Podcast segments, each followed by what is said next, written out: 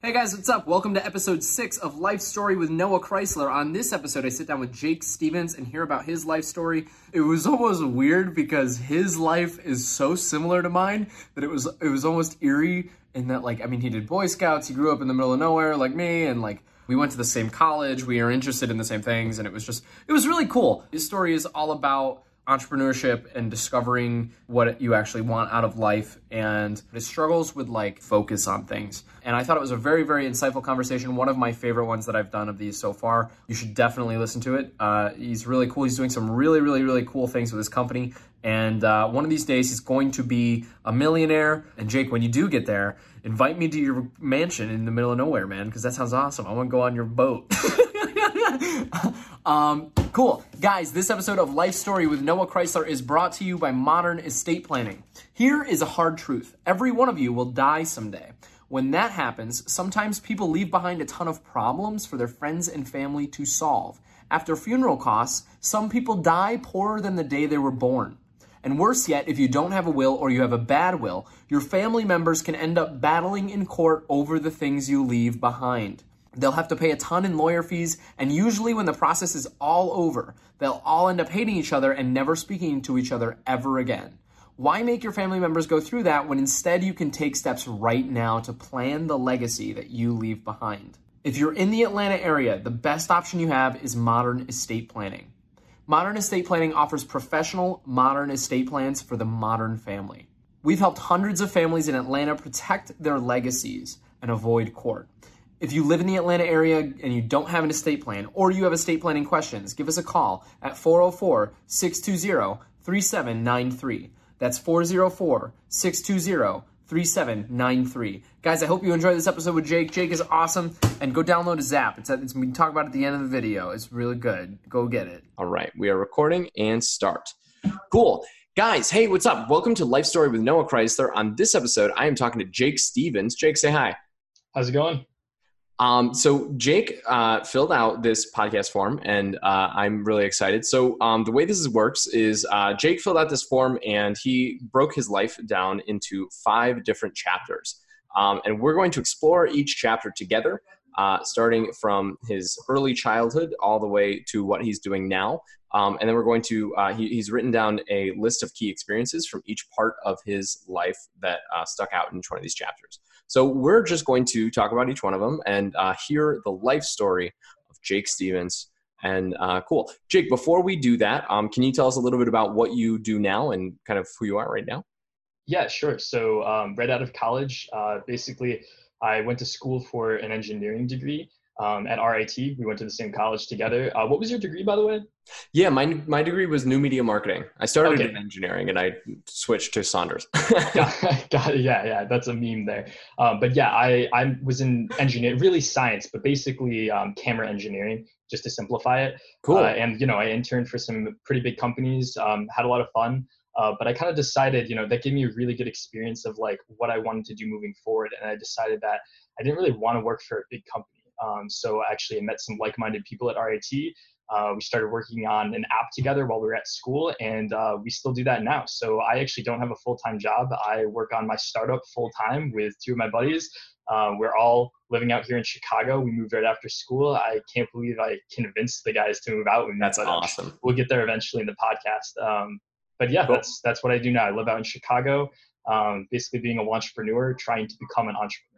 Yeah. No, you're an entrepreneur. I mean, you're you're you don't have a day job and you are an adult and you seem to rent a place. Like I consider you an entrepreneur. Maybe you're not, you know, making tons of stacks right now, but there are many people who, you know, I don't know. No, man, you've made it. That's great. You know, you've raised the money. I I just looked at this. That's awesome. Congratulations. Um, that's super cool. I really like that, and I'm super excited to kind of get there in your story here. But cool. Okay, great. So before we um, you said camera engineering Cool, Jake. I had no idea. I thought you were in Saunders. Weren't you? In, didn't you get? You did business classes, right? Yeah, yeah. yeah. So I okay. took a bunch of business classes because I knew I wanted to get into entrepreneurship. But uh, no, my background is completely in engineering and science. So I, I have a minor in mathematics. My major is is an engineering degree. The whole nine yards. I want to just talk about your business and like see what you guys are doing and see if I can help in any way. That would be we'll so much fun. We'll okay, we'll talk about it later. awesome. Um, well, cool, sweet. So, uh, your your first chapter of your life is called early childhood, and Mhm. um, cool. So can you tell me a little bit about your parents and kind of where you were born?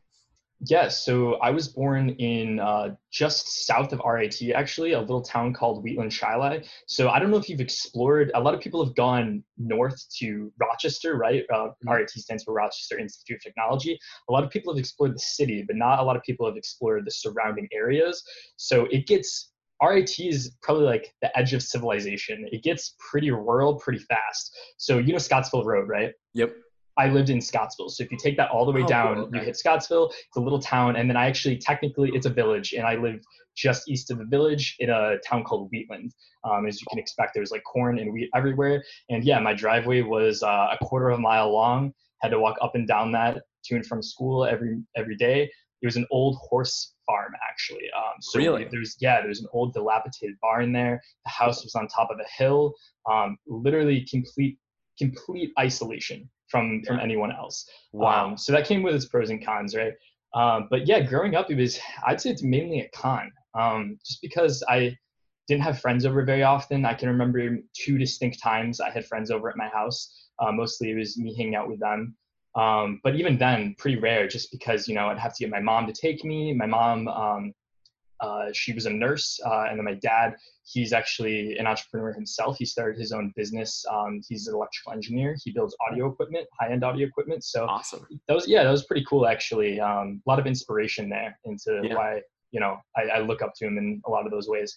And uh, yeah, you know, a lot of a lot of ways very typical childhood. I grew up with five siblings, uh, so huge family. Wow. And uh, where are you at in the lineup?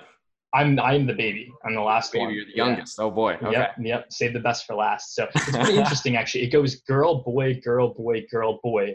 Wow. And we're all two years apart. So, wow. Yeah. That's weirdly consistent. That's yeah, that's cool. yeah. I like to say it's the only organized thing my parents have ever done. Are they kind of like chaotic people? Oh yeah, yeah. Very chaotic people. So um, yeah, and that you know that came with its own challenges. Like growing up, um, I remember like uh, I wouldn't call it negligence, but it, it was like borderline negligence, right? Where like they were there when they when I absolutely needed it, but like for instance, it was they weren't the kind of parents to like watch my my baseball games, right, or Yeah. watch my soccer games. It was like drop off, pick up, very utilitarian, right? Like like this is you know means to an end. Drop you off at Boy Scouts because you need to be there, pick you up because it like never coming on the camping trips. None of Yeah. yeah. Okay. Okay. Yeah. I mean, you know, I mean, part of me is like, yeah, that stinks, you know, because like you probably don't have that like bond that you get from the guy that has his dad always there, you know. And my parents were very similar to yours, I think, but like also, I feel like you kind of learned to be a little bit more self reliant. Would you agree with that? Absolutely, yeah. And you know, it's one of those things you can let it define you or you can let it define you, right? Like in a good way.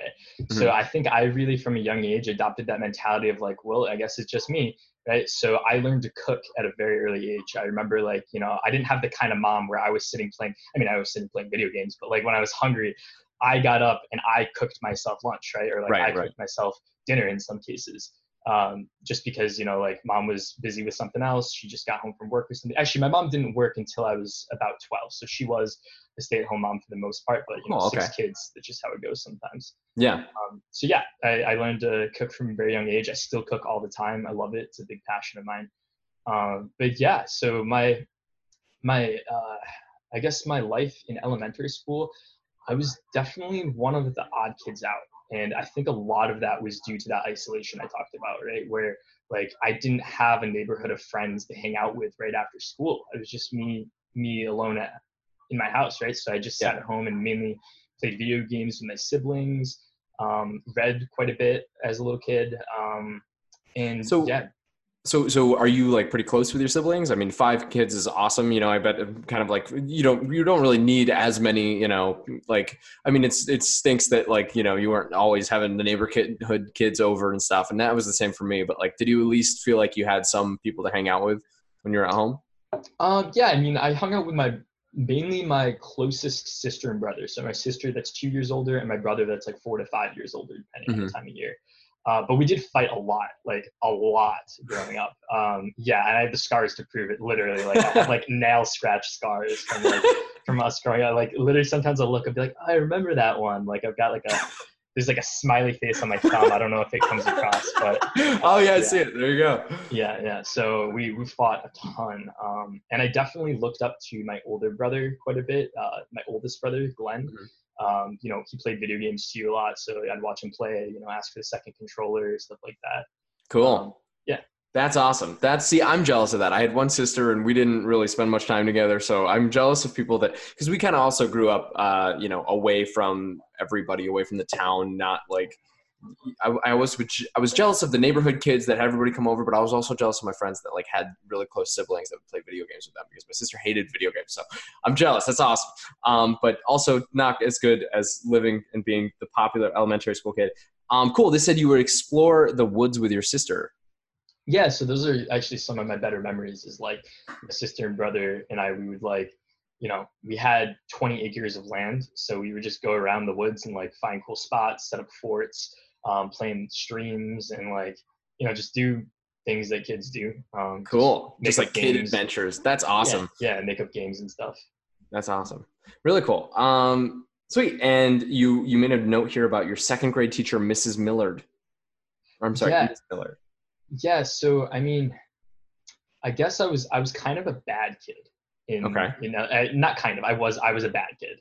In what um, ways? Like acting out, like. Oh man, yeah, like trying to be the class clown, acting out, and I think that was you know twofold, right? Partially because I didn't feel like I got enough attention at home from my parents with six kids, right? And partially because um, I was so isolated from all the other kids that I felt like I needed to prove myself and be the funny one to make any friends. Um, and don't get me wrong, like I had my friends at school, but we just didn't hang out after school that much because it just wasn't realistic, you know. Mm-hmm.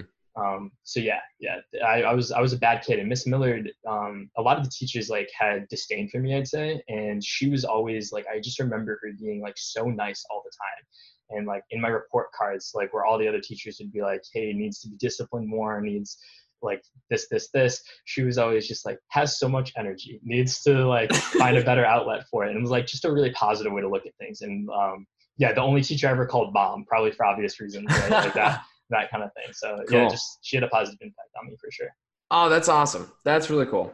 Um, okay, great. Yeah, I man, it's this is almost eerie because I feel like we've had very, very similar experiences. Like I was the kid acting out in the back, like, hey, like, yeah. that's yeah. cool. Um, cool. You had a lake house in Canandaigua. Yes. So this one I kind of barely remembered, but when I was, um, you know, when I was like five or six, seven ish, we sold it. Uh, but I do remember like, you know, young memories. Uh, my dad's business used to do quite well. Um, it does okay now, but uh, like used to do well in the range of like 150 200000 dollars in his profit every year. Wow. So that's yes, great. we had we had a lake house. Uh, we had to sell it when things didn't do so well for him. But um, yeah i remember like you know every summer we'd go there for like uh, a month month and a half at a time and um, just kind of live on the lake. There was we had a, a water trampoline which was really cool. Yes yeah those things are dope Dude, um, your your life reflects my life. It's really weird. You had a water trampoline. And my aunt, my aunt at her camp, we we had this water trampoline, and my sister like was like she convinced my dad to buy this thing. My dad was like, "What is this?" And he was like, "Okay, sure." So he did it. Yeah, it was, and it was you know the idea of a water trampoline is the coolest thing in the world. And then you start jumping on a water trampoline, and like there's no like bounce because it all disperses because yeah, it hits water. the water. Yeah, yeah, yeah. I remember. Did you ever go under? Like, oh yeah, yeah, yeah. It's that's terrifying. the coolest part. I thought I was gonna die. oh, you have to dive so deep to get under the buoy. Yeah, but once you're under there, it's like secret base. Yep, it's fun. Sure. That's good stuff, man. This is again. This is like my dad was an entrepreneur too. You know, he owns his own auto repair shop and stuff. Oh, cool. And so it's like I totally resonate with like uh, you know that that feeling of like it's not really a stress, but it's definitely like you know it's not I, I, think it's distinctly different from someone who has two parents who you know have salaried consistent jobs right? For sure. Like dad's home at like 9 p.m some nights. Yep. and sometimes not home at all like need to stay at work right? Um, so dinner was like you know regularly dinner was at 10 p.m for me which like looking back probably not the best thing to keep your kids up till 10 a.m till dinner. Um, but that's just how it was you know? That was like normal for me. I'd stay up playing you know? I, I, what am I saying? I wouldn't do my homework. I would like play video games and then dad would get home. We'd eat dinner at like 10 p.m. and then I'd go to bed at like 10, 30, 11. So there you go. Cool. Cool. Wow, you eat dinner and then go to bed. Okay, we normally ate around seven. If my dad wasn't home by seven, my mom was very angry. But sometimes he would just be like, "Hey, I can't make it," and she'd be like, "That's that's cool though." Okay, cool. Um, so being one of the unpopular kids in school, resonate with that too. Um, playing video games every day after school. What are some of your favorite video games that you used to play as a kid?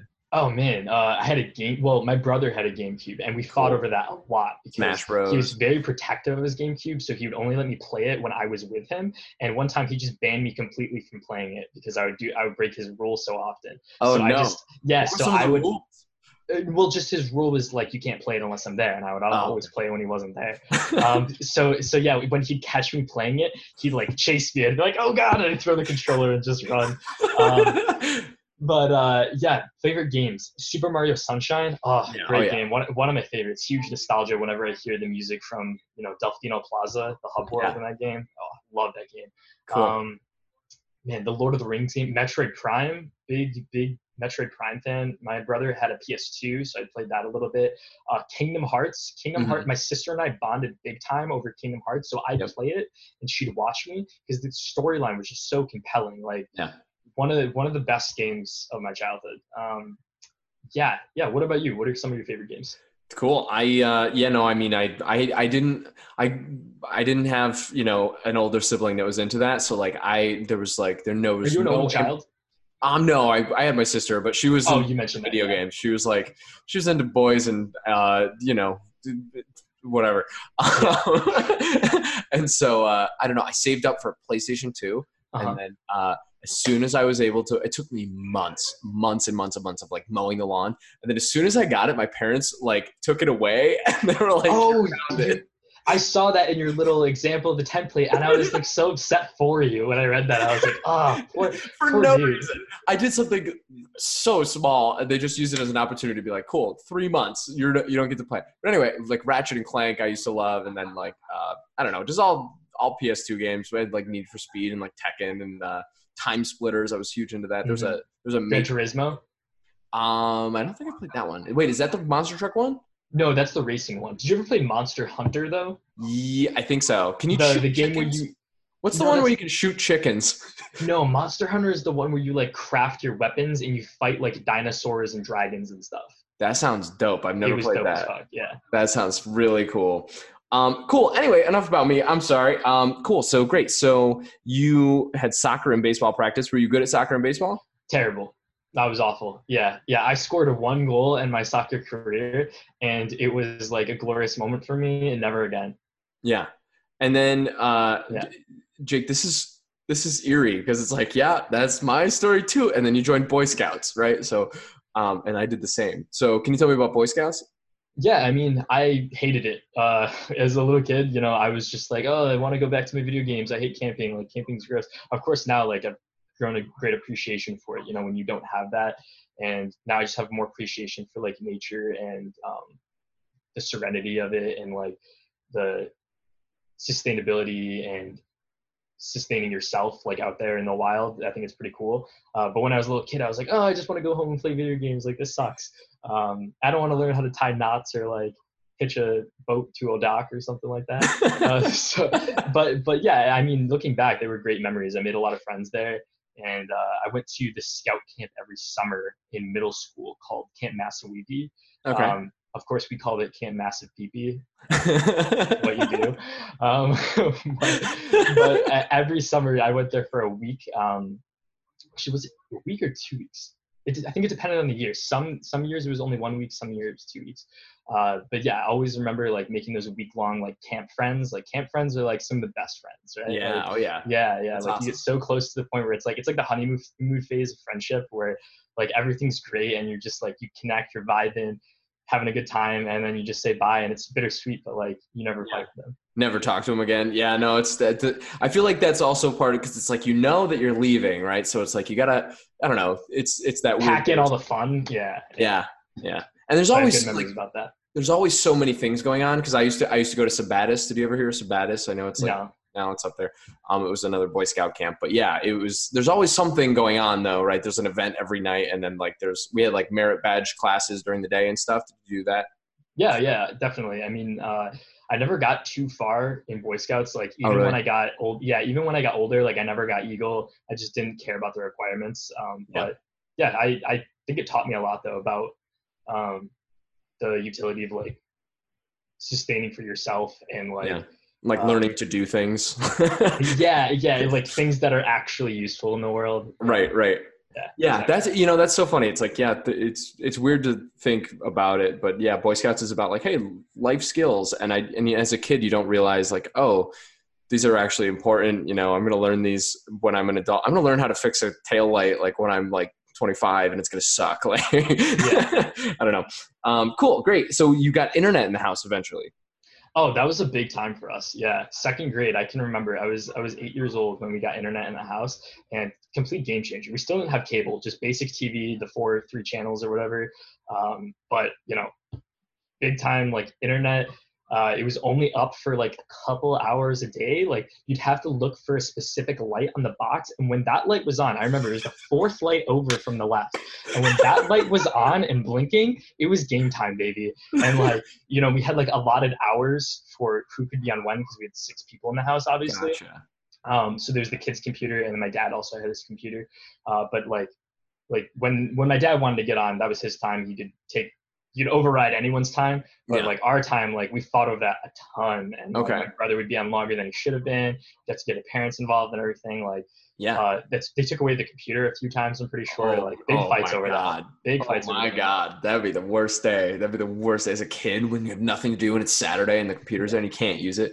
It's the worst. Um, what what like websites would you frequent with your computer time? Crazy Monkey Games. That was a big Yes. one. Just flash game websites in Hell general. yeah, addicting Um, games, miniclip.com. Yeah, miniclip. I was big into like uh, just making like crap artwork on on certain Okay. websites. I can't even remember what websites I went on. Newgrounds. There was some Newgrounds stuff. I don't know. Oh yeah, big into big into Newgrounds. Just YouTube when that was coming up. Uh, that was more middle school for me, but yeah, cool. a lot of that. Very cool. All right. Well, great. Again, Jake, you're doing great. You're like you're you are like you're on it. You you you even asked about the time requirement too. The idea is to try to do these in 90 minutes, and you're nailing it. So, but but don't feel like you have to rush through anything because you know I, the the idea here is to take our time and really actually get to know you and hear your story. So, anyway, cool. So let me summarize the um, experiences from this chapter of your life, and you let me know if I'm missing anything. So cool. Um, you grew up south of Rochester uh, on there was a road that you mentioned, Scotts Scottsdale, Scottsdale, Scottsville. Uh, so I grew up in the village of Scottsville. Well, that was the village nearby. I grew up in a town called Wheatland, kind of like the Gotcha. Okay. Gotcha. Um, but it's south of Rochester. Cool. You grew up in an old like farming house, um, like in like a wheat growing farming community, um, and with with five brothers and sisters, all two years apart, spaced out, boy girl. Um, and uh, cool. And you have a lot of memories fighting with them and playing video games with them. Um, you were doing soccer and bas- baseball. You were awful. Um, you joined Boy Scouts. Never really got into like much of the higher ranks of that, but like Mm. did a lot of that stuff. Cool. Um, you were a kind of a troublemaker kid because you felt like you needed to be heard. Um, and your second grade teacher, Miss Millard, uh, was the actually kind about it, where everybody else was kind of mean. Mhm. Um, you used to explore the woods with your sister. Uh, you had a lake house in Canandaigua with a water trampoline. That sounds awesome. Um, and yeah, you were kind of like not super popular because you lived far away from everybody else. And dad came home at 10 p.m. to eat dinner because he had his own business making audio equipment. Is that kind of a decent summary? Yeah, I mean that's pretty good. Sweet. All right. Cool. Chapter two here is called Middle School Being an Outsider. And this says that you went through a fat slash chubby phase. Oh yeah, I should have brought like I should have brought like a slide deck or something. It- when when you see a photo of me, you can go on my my Facebook profile or something and throw it up whenever you edit this video. Um, but when you see a photo of me in sixth or seventh grade, I was a chubster, like border borderline fat, definitely chubby. okay. Um, and yeah, that that definitely like didn't help the popular points at all. Um, but I think I did get better about like socializing with friends. Uh, teachers, not so much. I was still a huge troublemaker in middle school, maybe more than elementary school. Probably something with puberty in there.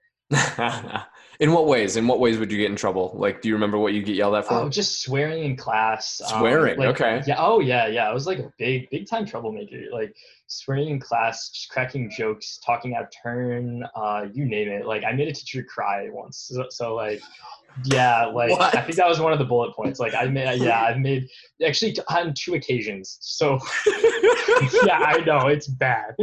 I was a bad kid.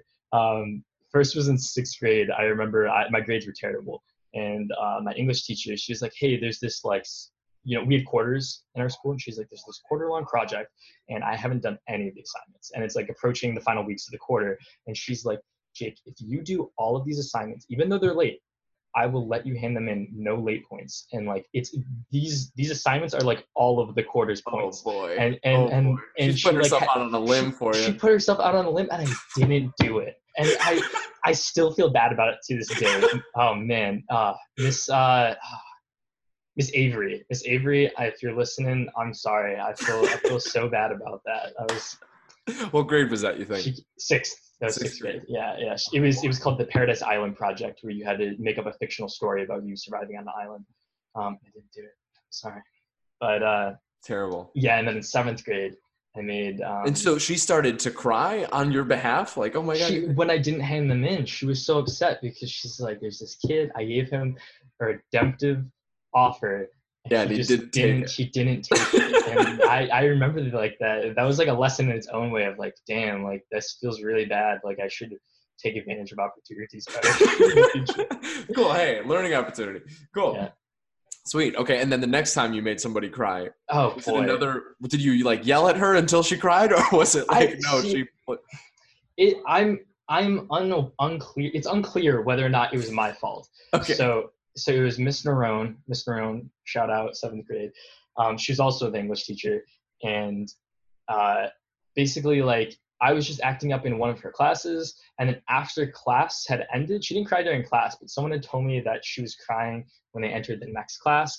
But it, so it's unclear if it was due to me. oh no. Um, it's okay. unclear. The jury's Yeah. still out on that one. It's almost but- worse a little bit. You know. Yeah. She, she was sad, crying alone until the kids came. in. yeah, so so it's unclear. Uh, but yeah, definitely uh, troublemaker of my grade. Which, by the way, I grew. I mean, another point I could add: grew up in a very small school, um, small town, small school. okay. Fifty kids in my graduating class. So Wow. small. Okay. Yeah. Everybody knows each other. Yeah, yeah. Everyone knows each other. You start dating someone, the whole school knows about it the next day. Yeah, and it's kind of weird because there's only like 20 girls and then 10 of them that you'd actually probably date. Exactly. Yeah, you got it. It. Maybe that's high. I don't know. That's mean. I mean, everybody's beautiful No, and it's, great. it's true. That's how it goes. cool. Um, great. So, okay, you you drank a ridiculous amount of Mountain Dew, big Mountain Dew. Oh, big Mountain Dew guy. Um, as you can see now, I only drink water and Yeah, tea, basically, some coffee now and then.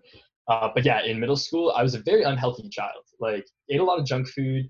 Um, just had no like compass when it came to nutrition and health.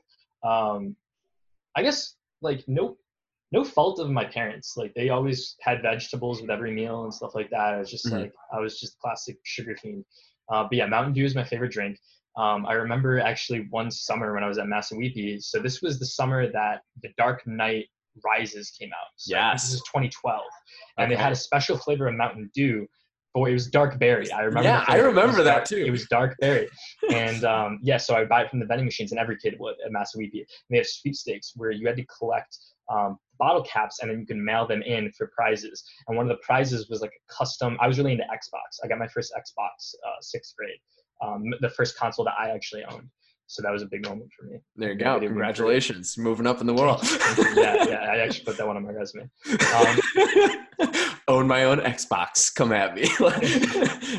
but I remember asking kids for their bottle caps because I wanted to collect them because I was like intent on getting this Xbox, and Yeah. I got super close. Like it cost I think like 800 bottle caps to get this Xbox, and I had like 600. And I was really yeah, I had a ton of bottle caps. Probably really gross. I didn't clean them at all. Probably like kids spit all over them and stuff. but I had all these bottle caps, and I almost got this Xbox, and I was so upset. And the nearest prize I could get was like a Bane standee. So I got a Bane standee. Gotcha. You know, honestly, that that makes me like think it's like, man, okay, eight hundred bucks like for in soda. You know what? It, I I don't know if you're gonna drink the soda, might as well. Oh like, man, that, that's like sixteen hundred dollars in soda. oh really? Oh, you're right. They're at least like two bucks each. Yeah. Gotcha. Okay.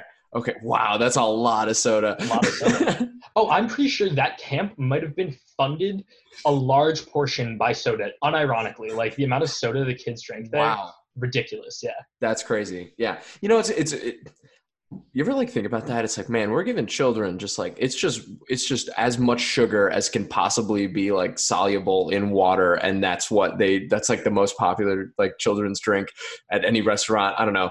That I Oh yeah. I mean, I'm big into nutrition now, and looking back, I was like, I wouldn't say I'm big, but I'm very conscious about what I'm eating. Um, yeah, dude, that's. It's crazy. Back, I'm like, I'm like, what the fuck? Who allowed me to eat that? literally just putting sugar and carbs into my body, which carbs turn into sugar. So Right. my diet was probably over. It wouldn't be a gross estimation to say my diet was over half carbs. Wow. Yeah. Yeah. No, I mean, uh, I think a lot of kids grow up in that environment, especially like uh, when when you're totally right. It's it's not that like they're willingly, you know, like they they don't have an education in nutrition, right? So it's not like they're willingly making these bad choices because uh, you know they want to, and like, but it's like they don't have like uh, this this compass of like, hey, don't. I mean, Yeah. that's not true. A lot of them know, like, oh, cool, this is terrible for me, and they eat it anyway. But like, because it's good and It's so accessible though. That's Right. part of the problem, right? Is that it's everywhere. So it's you know it's like the cigarettes of our generation. Really, it's really bad. Um, Right. So yeah, looking back, I, and I had terrible teeth because of it. Had to get a ton of work done. Um, cavities all over my mouth. Uh, so Jeez. yeah, yeah, paid for that too. Yeah, that sucks. That yeah, oof, man. I there's so many times I wish I wish that I could take my younger self and take him, grab him by the ears, and be like, "Hey, floss your goddamn mouth, like you dumb idiot, floss your teeth." Um, cool. Okay, so uh, your first middle school dance. I'm sorry, your uh, my first school dance and my first girlfriend. Tell me about that. That sounds awesome. Oh Let's man, these are some deep in. cut. These are some deep cuts. Yeah, I, I mean, I put them all out there though. I'm trying to be an open book for this one. Here we go. So yeah, um, uh, first school dance. It was classic, like guys on one side, girls in the other side.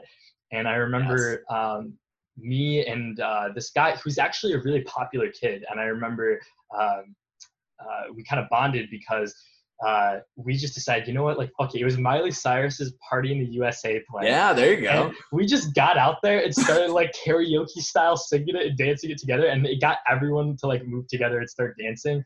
So that was like a big moment for me. That was like, damn, like I can I can go toe to toe with like the popular kids and and like be myself and have fun. Yeah, hell yeah. Cool. And so so did you meet your first girlfriend at this school dance? Yes. So during the dance, um, Colleen Worthington, shout out, still Ooh. friends on Facebook. She moved away actually the next year. Oh, Um, but she asked me out. Yeah, probably because she asked me. She asked me out, and I said, uh, basically, I said, "Let me think about it." At the dance, because I was so nervous. I'd never been asked out before. I, I I wasn't one of those like kids that had elementary school girlfriends or anything. Right. Because I was right. I was really unpopular. Um, yeah. So then the next day, I told her, I'm like, "Let's do it. I'm in." Um, and then we set the lunch table together, maybe like four for like about a week, and then she had her friend dump me, and I was like Oh. bummer, dude. But it gave me a taste of the good life. So Made you hungry for more. Cool, man. exactly. Good stuff. All right, that sounds tragic. Um, your first falling out with a friend. Oh no. Yeah, so I had a friend, one of my only friends through elementary school, uh, David Lewis. He um, he was like quintessential nerd, and he'll own that if you ask him. Um, like glasses, kind of like bowl cut, not really a bowl cut, but sort of. Um, really into comic books, Star Trek. Had his own like gaming cave that we would Hell hang out at up all the time. Like Sounds like a champ. Oh yeah, like he was like the quintessential nerd and like like a great best friend to have. Um, and I just remember I for whatever reason I don't think there were any definite reasons. I think it was partially just because I was like a shitty kid in middle school. Uh, we drifted apart a little bit because Mm-hmm. it made I think fueled by my desire to be popular, like to so I started hanging out with like the unsavory kids, let's say, not not not like the bad bad kids, but like the medium bad kids. Um, Gotcha. yeah, yeah. So he was kind of like, oh, like I don't really want to hang out with you anymore. So he like distanced himself for about a year, I'd say. Uh, and that was hard. I remember being like, damn, like why doesn't why doesn't Dave want to hang out anymore? But looking back, it was obvious. But yeah, it was a, Yeah. it was a rough year or so.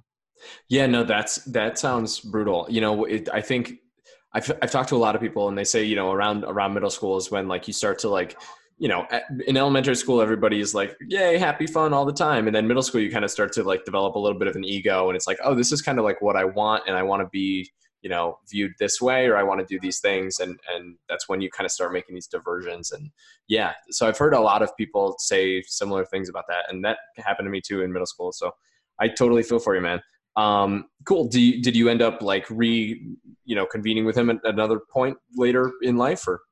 Yeah. So actually, um, and this kind of moves into the next stage of my life, but it's fine to talk about it now. Uh, basically, we we were on good terms, I would say, in like eighth grade. So seventh grade was when we really had our break, and then eighth grade we kind of got back on like okay terms, like talking, like sometimes hanging out during lunch and stuff. Uh, but what really got me back was in tenth grade. So summer of tenth going into eleventh grade, he hits me up like, hey man, um, I'm gonna try out for the cross country team. I want to train over the summer. Do you want to train with me? And I was like, yeah, let's do it. So I started working out with him and a mutual friend of ours, um, Kenneth. Um, and yeah, Kenneth actually ended up being the valedictorian of our, our class. He's like super studious, um, not the most social kid, like pretty pretty awkward when it comes to interactions. But we were friends with him, and um, and he kind of coached us because he was an avid runner, uh, cool. one of the best runners on the team. And yeah, and I just remember like like working out with them every day during the summer, like at least three days a week. Wow. And it was horrendous at first, but that really brought us closer together, like this uh, shared struggle. Yeah. Yeah, definitely. It's like common goal, like cool, hey, and, and sharing that knowledge and and yeah, that you know, that sounds like a really, really cool experience where it's just like you and two other friends and you're just working to better yourselves and like get better at this thing together. That sounds awesome. I yeah, uh it was great. Awesome. Yeah. Cool. Um so you moved to uh you moved to a new town and make new friends. Yes, yeah, so I didn't really move to a new town, but I moved out of my house with my gotcha. mom. So my mom and my dad got divorced when I was in sixth grade, or they separated. They got divorced a few years later because that takes a whole process. But mm. besides the point, my dad moved into town, into a townhouse, and I moved with him. Um, just because, uh, you know, my mom, she had a whole period where she was like very emotionally distraught by the whole experience. Um, so it was just like hard to be around her. She's pretty neurotic and um, super on edge and just like would have outbursts and be wild, you know, how mm-hmm. people are crazy sometimes.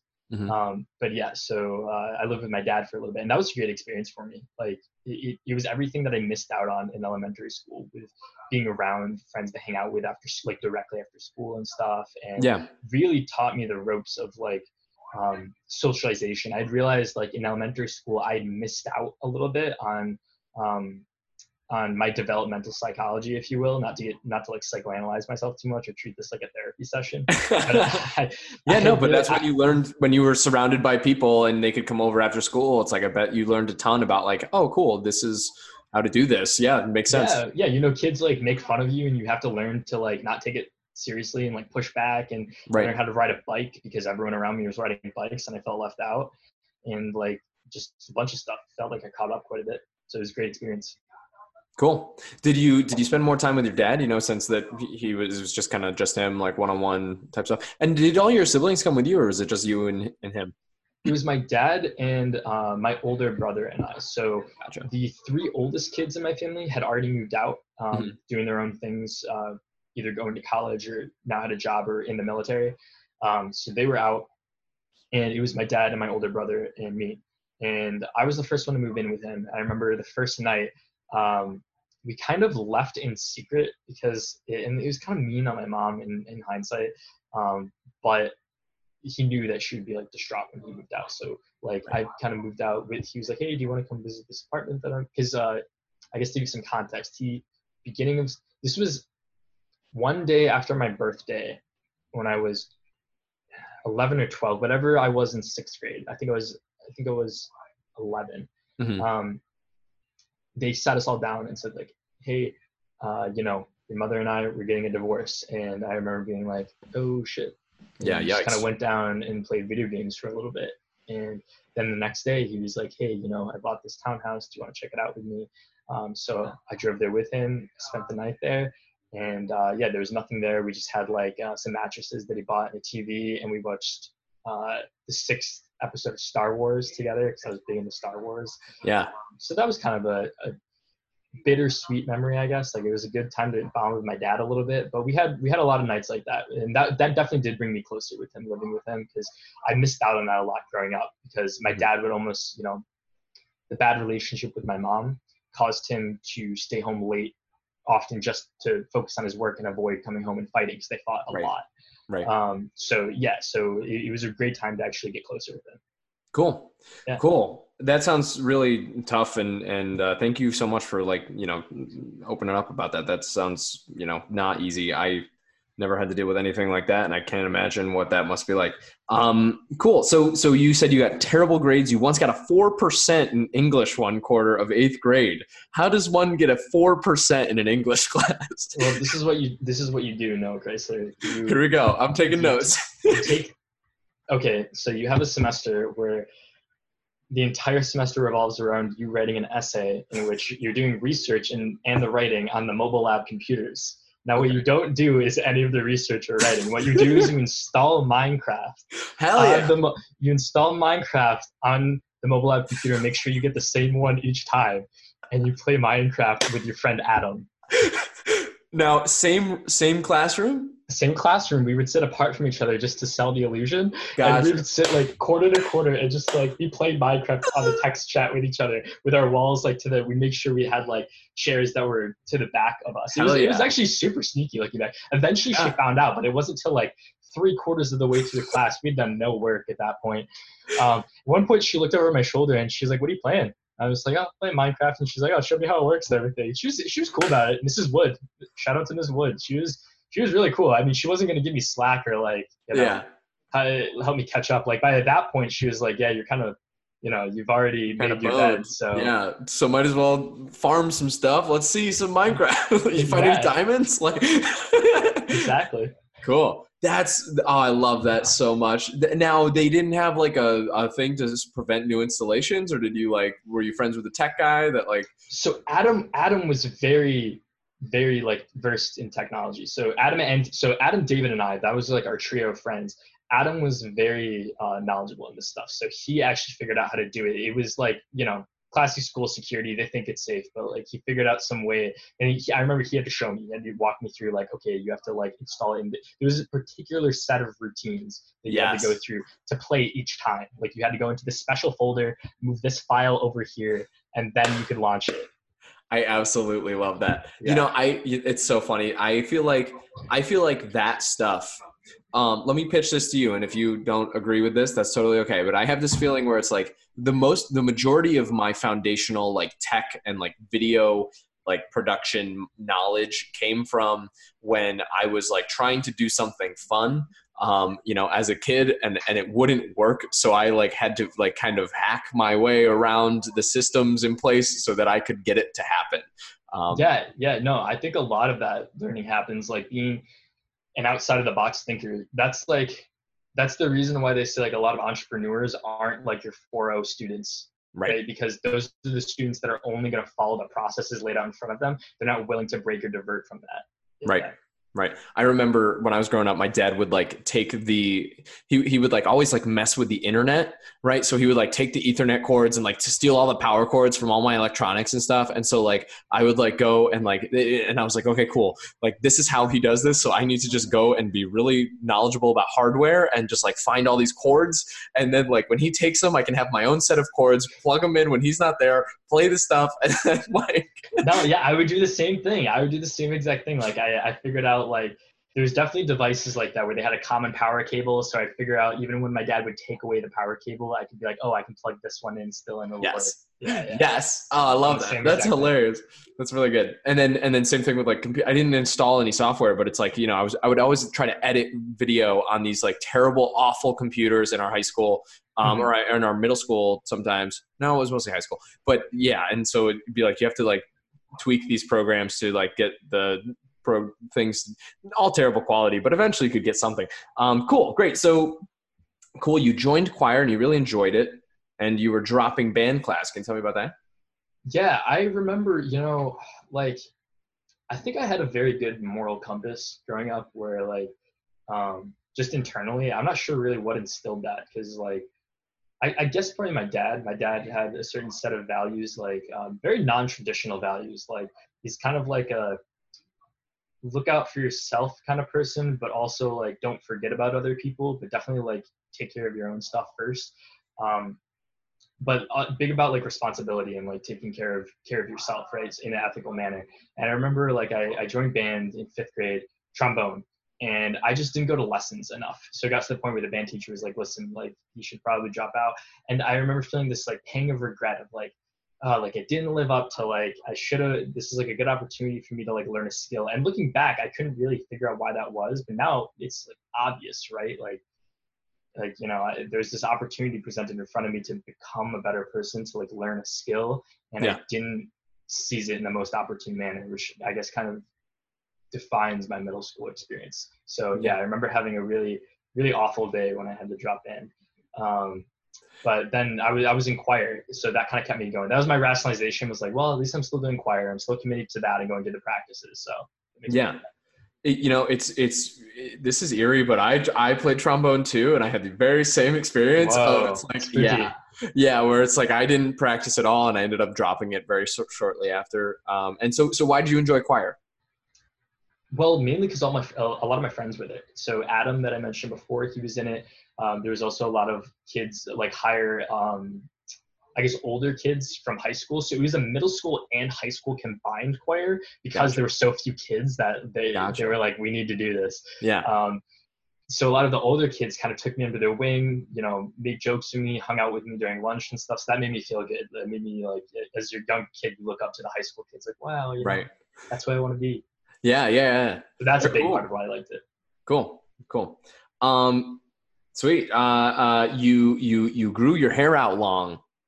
Oh yeah, yeah. I mean, again, go on my Facebook. It's all there.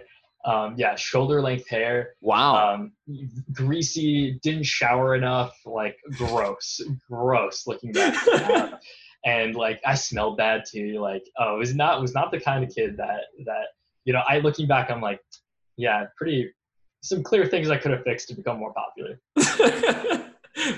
yeah, that's funny. That's funny. It's yeah, some fumbles. Yeah. Yeah, um, but oh, oh, I have a good story about this though. Okay. So um, sixth grade was when I first grew out my hair long. My dad hated it. My dad's like he's a bit of a macho man in that like um, he has a soft side to him, even though he doesn't like to admit it. But like he's he's big like oh you know like man's man kind of yeah guy. yeah. And when I had long hair, he was like cut your hair. You look like a girl. And I'm like no, I'm not gonna do it.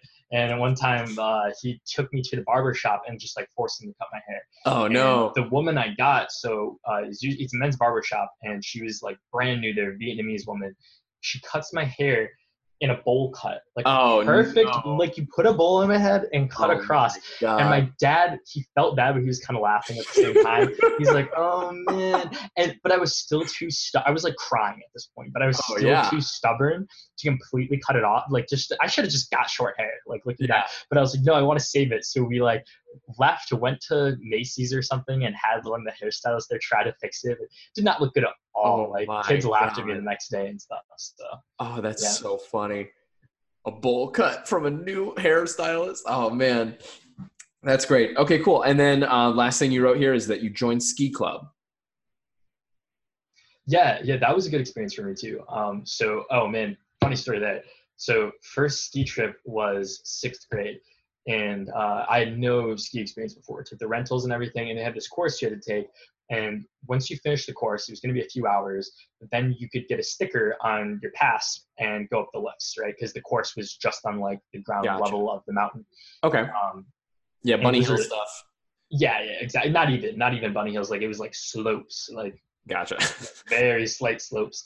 And I remember like, I don't need that. So I stole one of the stickers and put it on my badge. like, and, and uh, I went because I wanted to go with my friends. All my friends yeah. were in ski ski club that year, so I'm like, I want to ski with my of friends. Of course. So we go gotta, up. Got to run before you walk. Let's exactly, do it. Let's, exactly. Hell yeah. So I get all the way up, and I'm on my skis and we get to the top of this green circle. I don't know if you know skiing. Oh yeah, green yeah, circle, yeah. blue square, black diamond. Try yeah, to exactly. try to hit the green ones. Yeah. So we get up to the top of this green circle, and they're like, "All right, this should be pretty easy, Jake. Just follow us. You'll have no problem." They blow past me. They're like, they're gone, and I'm like, "Oh God!" And I'm I'm shaking. I'm like, you know, this I'm not terrifying. A, it's absolutely horrifying. People I'm don't realize that. yeah, I'm not a fit kid either at this point. Right? Like I remember I'm chubby, Not so dude. like I don't have like a lot of strength. game. It, takes a lot of strength to like have that balance that whole time and stuff too. So I'm like I'm falling over, and um, I, I are you a skier? Yeah, oh yeah. I, I used to I was in ski club, which is another weird thing. I used to go all the time. I used to go every day after school. with My buddy Isaac Mecker, and we would just like bomb the we would snowboard. But yeah, I used to ski too, and I love it. It's my favorite. Okay, so you're familiar like with when you fall and your ski comes off and the clip like um, Oh yeah, the clip on your boot comes out without the clip popping down, right? Yeah, yeah. You gotta uh, pop it back up and You, you have to like push it back down or pop it back up, whichever way the, the thing works. Yeah. Uh, but that happened to me, and I didn't realize that that's what all that needed to be done is just snap the clip back into place and then put your boot back in. oh This is my no. first time skiing, so I had no clue. And it was lunchtime, so everyone had stopped going down the slope, so I had no one to help me. So you're gonna So I- break your ankle. So I picked up my skis, put them on my shoulder, and I walked down the rest of the way. By the time I got to the bottom, like a teacher was like, Jake, where were you? Like we were about to send the ski patrol down. Like we didn't know where you were. I'm like crying. I'm like, I just want to go inside. And I just played the arcade games for the rest of the day. It was Oh no. Yeah. But but I remember feeling like, you know what, like I'm not gonna give up on skiing. I really like skiing, so uh, like I want to learn how to ski. So I joined ski club the next year, made some awesome friends there. Um, we had this whole squad of people that, that we hung out with, and uh, got pretty good at skiing, and I still ski now. Cool. That's awesome. Skiing is so much fun, and that whole like culture of like you know, hey, this is the lodge, and come hang out and chill. And the, yeah, it's like a social thing. It's the best. Skiing's awesome. Cool. Okay, great. Let me summarize part two here. So, uh, middle school, you were kind of chubbier than you are now. Uh, Mountain Dew, loved some Mountain Dew. Didn't have much of that, uh, you know, nutrition compass. Um, totally agree with that. Um, your first school dance, Miley Cyrus is playing. You're like, this is my chance. you Hands and your buddy. They're playing my song "Butterflies Fly Away." Like, You're like me. not in my head. Yeah. You meet your first girlfriend, a fantastic love story that lasts a week until your, her friend breaks up with her for you, or her friend breaks up with you for her. That's the worst. Uh, cool. Um, you you had your first falling out with your friend. Um, you moved into town because your parents split up, and you moved to your dad's townhouse. Uh, spent the night um, watching Star Wars on a mattress on the floor, which is sounds amazing. Um, you got you got four percent in English class because uh, because you installed Minecraft on the school computers and played with your buddy. Love that. That's amazing. Um, cool. You joined choir. You really enjoyed that. Uh, and dropped trombone. You had long hair, um, and you learned how to ride a bike. And you eventually joined ski club. Did I miss anything? No, no, I think that's all good. So, yeah, yeah, I think the end of that would just be I kind of got into like a, like not a terrible group of friends, but like not the best friends you could have. Gotcha. Gotcha. The grungier kids, not like the not the straight edge ones. Gotcha. Cool. Great. Part three of your life is called high school, realizing my potential. I'm ready. Here we go. Um, Okay. You joined and eventually started um, starred in the school musical. That's awesome.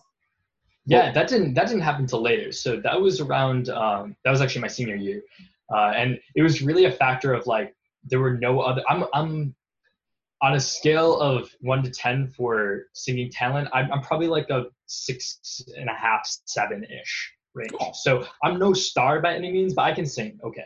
Um, but it was mere factor that like the next person was like a four in my grade. So like, or uh, at least that was in the musical. So um, I, I got the part by de, fa- de facto. Yeah. What what part was that?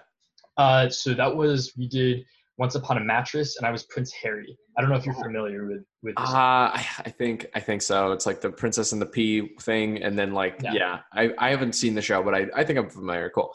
That's awesome though. That's awesome. So so what was that experience like? Tons of friends and stuff, and like theater kids, kind of weird. Like yeah, yeah, yeah. Like I, I was really so in high school.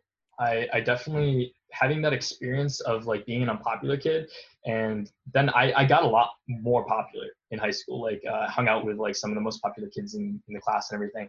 Um, but I remember like you know I never lost that appreciation for like weird people doing weird things Hell yeah. I, I, I was one of those. my know? people. yeah, yeah, yeah. So it, it, I, I think I had a wide range of perspectives. Like I, I saw both sides of, uh, of the, uh, the, the high school experience. So that was definitely like my more like, hang out with the the weird kids side of things. But I love I love theater kids. They're all just like singing in the hall, like no no no no no no no, like like trying to figure out. Just like just like blind confidence in like the Yeah, weirdest shit. Just like yeah, I love it. yeah, practi- practicing the dance routines like in the bathroom and stuff, like that kind of thing. Yeah. yeah, good stuff. Cool. Um, great. So then you joined the cross country team. That sounds awesome. Yes, that was like the pivotal moment in my high school career. Really, like um, I was still kind of my high school self, ninth and most of tenth grade. Uh, but really, big time was like what I mentioned about uh, my friend David, who I'd kind of become estranged to, um, reaching out to me saying, "Hey, you know, I want to join the cross country team. I was wondering if you want to practice with me." So at first, I was kind of like, "Hey, you know," but then I was like, "You know what? I've been playing video games for the last five, uh, like the last like ten summers of my life. Yeah. I why don't I just do something this summer?" Were you were you still kind of like husky at this point, bigger guy, or I was yeah, yeah, I was still chubby at this point. Mhm. And yeah, those first few practices, I remember just being held. We went to the high school track, and one lap around, so a quarter mile, I was toast. Like I Really? was dead. Wow. Yeah, yeah, like like gassed.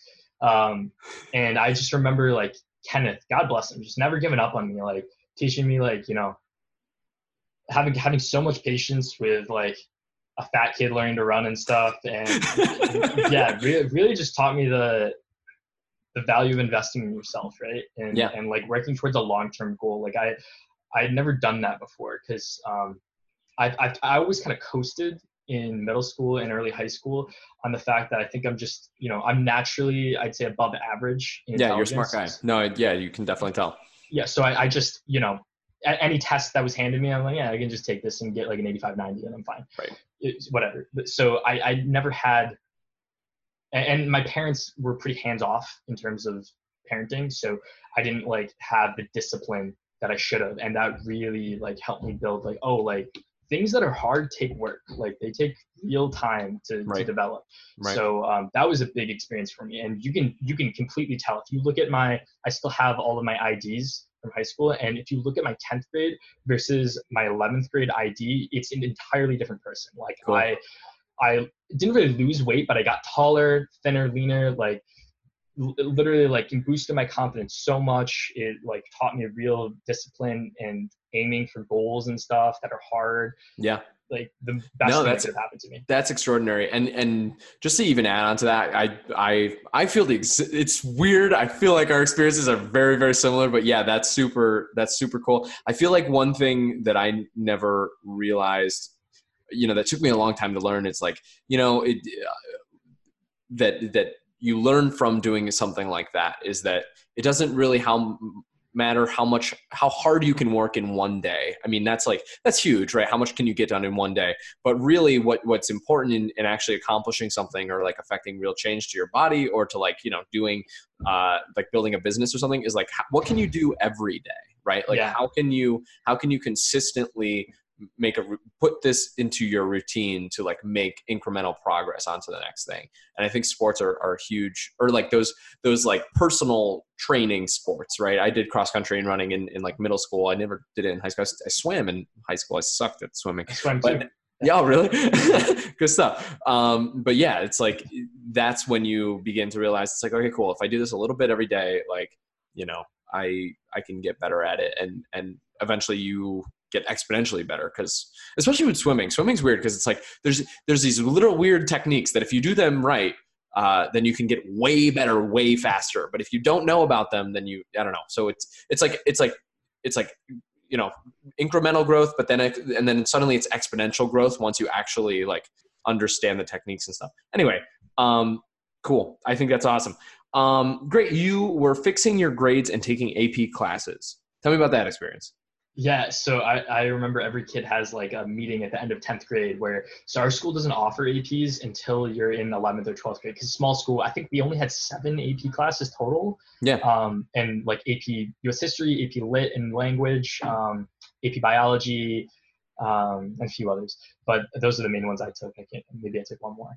Um, but yeah, I remember like, uh, sitting down with my advisor and you have this meeting at the end of 10th grade where they're like hey are you going to take ap classes or not and basically like my advisor is like look jake like you don't have the grades to really take ap classes and i was like i was like yeah but like look at my test scores and she's like that's true like you definitely got like the test scores to back it up but like I, I don't know how this is gonna work. I'm like, listen, just like I basically was like, just give me a chance. Like I can do this. Trust me. Like like it was a big moment for me of like, okay, like now I'm in like the big boy classes. I need Yeah. to like step it up a little bit. Man up. And it was hard. It was hard at first. Uh, I remember still got I got like a 60 my first two um, quarters of AP US history, and my teacher, who's also my cross country coach, he was like, "Hey, look, like I know like you're putting in the work in cross country and stuff. I know you're capable of this. Like I talk with you on a daily basis, so like just step it up a little bit." And yeah, shout out to Mr. Glass, He's uh, cool dude. Um, but yeah, I, I remember like you know I decided "You- you're right, you need to start putting in the work, and I did, and I got a decent score on the AP exam, got my credits for for college, which was awesome.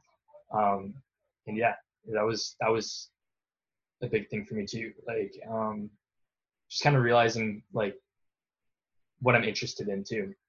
So a big part of that was uh, just the people that never like. I guess what I always needed was like teachers that didn't give up on me. Right? Like a lot of teachers, because I was a bad kid, would just give up on me. Right? Like they'd be like, "Oh, this kid's a troublemaker. Forget about him. Um, let's just focus on the kids who behave." Uh, which uh, honestly, like perfectly reasonable. Like they, that's no. it- no one should no one should force them to go above and beyond right, Right. like if they don't want to but but a big shout out to the ones that did like my french teacher miss wilcox she was fantastic super sweet always like was there to help me out and uh, i didn't do well in her classes uh, but she was always like always gave me a chance you know always wanted to to see what i could do and told me like you know you're so smart like you could just if you just like sat down and focus you could do great things and who really brought it home for me was like my engineering teacher because I always really liked math and science. Even like in sixth grade, I knew that I really wanted to get into like math and science. Mhm. And my engineering teacher in eighth grade, Mr. Hanley, um, he like he's a no nonsense kind of. He's a fun guy. Like I remember if you were if you were talking in his class while he was talking, he had rubber bands, snap you with a rubber band, like that kind of a teacher. Oh, cool. great, super funny guy, um, and always stayed always stayed to the last possible hour after school, helping kids out. Like Oh, cool. great, great dude. Um, and he really taught me like hey you know if you want to if you want to do well at this like your your intelligence just isn't going to take you all the way like you need to actually apply yourself and stuff and he was a big motivation and, in changing my ways a little bit um, so yeah just all i needed was like people that didn't give up on me so now that when i see kids acting like that i like a lot of people will just be like oh they're just a bad kid but for me i'm like you know maybe maybe they're looking for someone to help them out Right, right. Yeah, no, cool. That's awesome. Cool. Um, you joined a club called Masterminds Club. What was that? Oh, so yeah. So that's just high school trivia. That's like uh, it's think like Jeopardy, but instead of picking categories, the categories are already predefined and the questions are kind of randomized. Um, two teams you play against different schools and uh, super fun time. You just Cool. it's like after school you travel to other um, schools, they travel to your school, stuff like that. Uh, yeah, and I was kind of a know-it-all, so it was like a good outlet for me to just be like, look at all this weird stuff that I know. Yeah, so I was cap- I was captain of the team for a couple of years. Was You're fun. captain. Awesome. Yeah. do you kill it at trivia night? You're you're the guy. You know, you'd think I would. I, I'm I'm okay. Like I'm definitely pretty. I'm pretty good at trivia. But there are what like you get humbled when you go to trivia nights at Yeah. bars and stuff. And some people are Dude. like, they've got it. They nail it. Like, not There it's are peop- easy. Like, Dude, there are people that live for trivia. Like, Yeah. um, weird. there's a term for it. It's called like uh, you've got a dumpster trap mind. A Dumpster, dumpster So trap. you- Okay. You're not necessarily like you can be really intelligent. Like obviously, there's people on on Jeopardy that like are NASA like Right. NASA engineers and stuff like that, like super smart people. Uh, but then there's also like you'll see like bartenders on Yeah. On Jeopardy all the time, and you're like, why? Like, why are there bartenders? Like, why, why aren't they like, you know, why aren't they like a philosopher or like a professor or something like that, right? But they're just they're not good at synthesizing information, but they're Right. really good at retaining and it. regurgitating information. Yeah, yeah. So it really takes that kind of mind. Um, Yeah. so there's a lot of people out there that are very good at that. That's super true. Yeah, that, that difference between like, you know, like analyzing and, and just like you said, synthesizing information versus just like storing it and, and retaining it and coming. That's really cool. Um, cool. So Mr. Hanley's engineering class, um, is that who you were talking about with the rubber bands? Yeah, yeah. I mean, uh, I, I remember just to talk a little bit more about him. Like, yeah, I remember sitting down with him senior year. Um, he was writing my recommendation letters for me, and I remember him having just a heart to heart with me, saying like, "Hey, you know, I saw like a lot of improvement with you in my classes, and like, I know that like you can really do. You're you're like you know one of the more I don't want to like beat myself up. He's like you're one of the more intelligent kids that I've taught in these last few years, and like I know you can do great things if you really put yourself to it. Like you can do anything you want. You can be an English, you can be a writer, you can be an engineer, you can be a scientist, you can do whatever you want. Just like remember to put everything that you're doing, put genuine effort into it. And I never forgot that conversation. We met at a coffee house. He gave me the recommendation letter. I never read it. I wish that I had. You know, you're not supposed to read your recommendation letters, but like gotcha. I always wanted to see what he would have written. But I, I guess it was probably good stuff. Cool. Yeah. Cool. Um, yeah, that's huge. Okay. And uh, taking five years of French and not knowing a single sentence. Oh yeah, sorry, Miss Wilcox. Yeah, I talked about Miss Wilcox a little bit. I just like I know I, I it was kind of a case where what I was talking about a little bit. Like I was really good at retaining all of the buzzwords and stuff. I knew as much as I needed to get by. Right. Um, but I could never like synthesize conversations or like. Gotcha. You know, I know like uh, j'ai mangé steak frites, which means like I eat steak fries uh, or, or uh, uh, I mean, everyone knows. Um, I, I, can't remember, but the one with that's like, "Do you want to sleep with me tonight?" Voulez-vous coucher avec moi ce soir? Right? Yeah. Yeah, yeah. So I, I, know like all the dumb little things, um, but I, wow, I you really don't.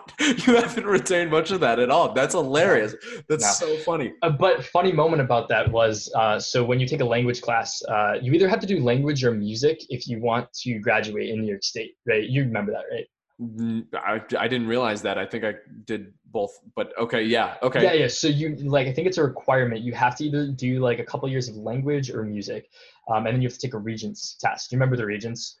Uh, yes, I actually, yeah, the German regents. Yeah, I remember that. Yeah, yeah. So, so like most classes have regents tests, which are like the end of the year exam. Yep. And I remember for French, um, I, I was like real struggling with, with the exam and I don't know how, but I, I somehow, uh, so, so Miss Wilcox, she came over to me like when I was like the last 10 questions of the exam.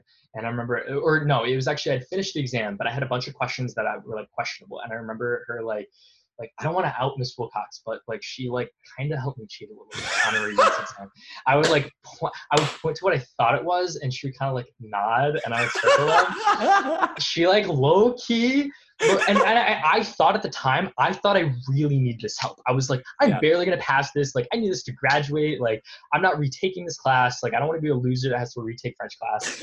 Um, so I thought I really needed help. Turns out I got a fucking 95 on the exam. That's great. Yeah. I, th- that's like proof to. That's just proof on like how I know no French right now. I know no French but I'm just good at knowing, I guess, what I need to just enough of what I need to know yeah. to like do well test. at the at the time. But right. I didn't retain any of it. Hey, that's all right. I mean, you know, I, I don't know. Sometimes I view school. That's how I kind of viewed college. Eventually, it was just like, oh, like you know, like I need this. I need this section of my life to uh, you know i need this piece of paper. What do i have to know in order to get this piece of paper? And then eventually i don't know. That's probably not a productive way to view education. I think you you know i think i think you absorb enough information to like have that perspective change you know as you just naturally go through education right? So i don't know. I it shocks me when people can like recall crystallized information from their courses. Like that I don't think that's a normal thing that that humans can do. Is that I don't know. Do you meet a lot of people who are like, oh yeah, in this we learned this at this point in my life, or I don't know. So if I actually pay attention, I think I can be one of those people. Really? But that's rare that I do, unless it's like a math class. In a math class, I I just dig math, so I can do that a little bit for math, yeah. um, but not a lot with like historical facts and stuff. Like I'm not super keen there. Yeah. Um, but yeah, yeah, I don't know. It's a weird thing. Yeah, um, one of your uh, bullets here says that uh, you had a um, you had a passion for math, and it has a lot of stars next to it. So when did you kind of discover that? And um, yeah, probably around sixth grade. I remember, you know, I remember feeling bad because I was so there was like a accelerated math program in my school where like basically in sixth grade math, depending on your grades, you either got put in two camps. You got put in like the normal grade, or no, it's actually three camps. You either got put in like no, the normal kids, the advanced math kids, or the dumb math kids, right? Mm-hmm. And uh, I got put in the normal math kids, and I remember being really upset by that because I enjoyed math, and I was like, oh, man. And I remember thinking like, you know, like I really enjoy math. I should like pursue this. And I remember thinking like, yeah, I should, I should like. That's that's what really planted the roots of of engineering school in my head of like, you know, why am I upset by this? I'm like, oh, it's because I like math, so I'm like bummed that I won't learn the maths quickly as the other kids will be. Yeah. Um, yeah. Cool. Yeah. And so eventually you learned so much of it that you became an engineer. That's awesome. There are two amazing bullet points at the end of this list. It says losing your virginity and having your first kiss on the same day. Can you please tell me about that immediately? I'm so excited. yeah, yeah, I put that in there on purpose just because it's a story that I was ashamed of for a little while. Um, so basically, this girl at my school, she she came to school in ninth grade and very attractive, very attractive, but like very promiscuous uh, young lady. and uh, you know, we we kind of became friends like um, through all of ninth grade. And then I remember, you know, uh, she was kind of flirty always, but we never really did anything. And then one night she invites me uh, to drink at her friend's place, and it's a small school, so I know all these people too. And I just remember thinking like, oh man, something's gonna go down if I do this. something's gonna go down. Um, and of course, I'm young and I'm horny. I've never had a girl, like a real girlfriend. I've never had my first kiss. Yeah, I've never had my first kiss. So I guess there's a lot of pressure. You know, there's a lot of pressure on young guys Freaking like, out. Yeah. yeah, yeah. You know, I'm t- I'm 15 years old. I've never had my first kiss. Like, it's that's a lot of pressure, dude. So I was like, you know, I gotta take this shot. I was still pretty awkward. I wasn't the popular kid yet. So uh, I'm getting like I'm- super bad vibes. Like, yeah. yeah. I mean, I, I had I had a lot of shame about it afterwards, but yeah, it is it is very like a super bad story. So I jump on my bike. I no joke. I ride. Oh man, I it is like five miles. I biked five miles to to get laid. So I I bike yeah in the oh in the rain too. It was raining. I forgot about that. Yeah, it, it was just like an adventurous story. But I get there and they're all drinking, hanging out. It's late. It's like 10:30 by the time I get there. Um, they're like, "Oh, we're all gonna go to bed soon." She's like, "Hey, you can like go in this room with me." And I was like, "Okay." So so I did, and we started making out. And uh, and that's your first kiss. first first time making out. I don't know how Oh my I'm doing God. at all. And she like gets down to like you know, Wow. feeling up a little bit. Things Yeah. escalate. It all happens, and I was like, "Whoa!" Like, you know, that was it. Just kind of happened naturally. And afterwards, I was like, "Well, I just gotta check, check, check, check, check, like down the list, done, Just leveled up. There you go. And we're done. Nice. and we're done." Yeah. So efficient. It was very efficient. Wow. Um, yeah, That, yeah. You know, that's so funny. For me, it was like, oh, cool. Like, it was just like years of just like freaking out at every little next milestone of just like, okay, I kissed her. Oh, that's great. Oh, I did it. Nice job. And then just like another two years of just like, Well, I think this girl was so experienced that, like, to her, it was like, oh, of course he slept with another girl before. So I don't think she even knew.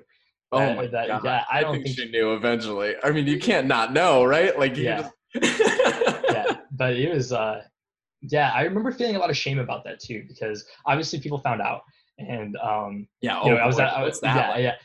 And I, yeah, I guess, I guess, you know, I felt a lot of shame about it initially, but looking back, I'm like, oh, that was a really good way to realize that, like, doesn't really matter what other people think. Like in the Right. in the long term, like you know, you're gonna be the person you're gonna be, and you might as well, Have some fun. yeah, have some fun, live life and live life in your own lane. Like everyone progresses different. Like you said, you had like a very long, you know, kind of spread out journey in your romance life, and mine was just kind of like boom, all at once. And mine was awful, yeah, all at once. So Cool. just kind of learned to be who I am.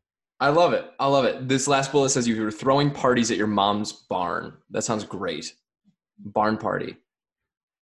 Yeah, so I still I still had stints of being a bad kid in high school. Um, one of those was like throwing parties, you know, for all the kids. But like I said, my mom my mom still owned that house in the middle of the woods, so uh, you know it was it was expected that every year after prom someone would host an after prom party that all the kids would hang out at. But my year it allegedly wasn't going to happen Oh no.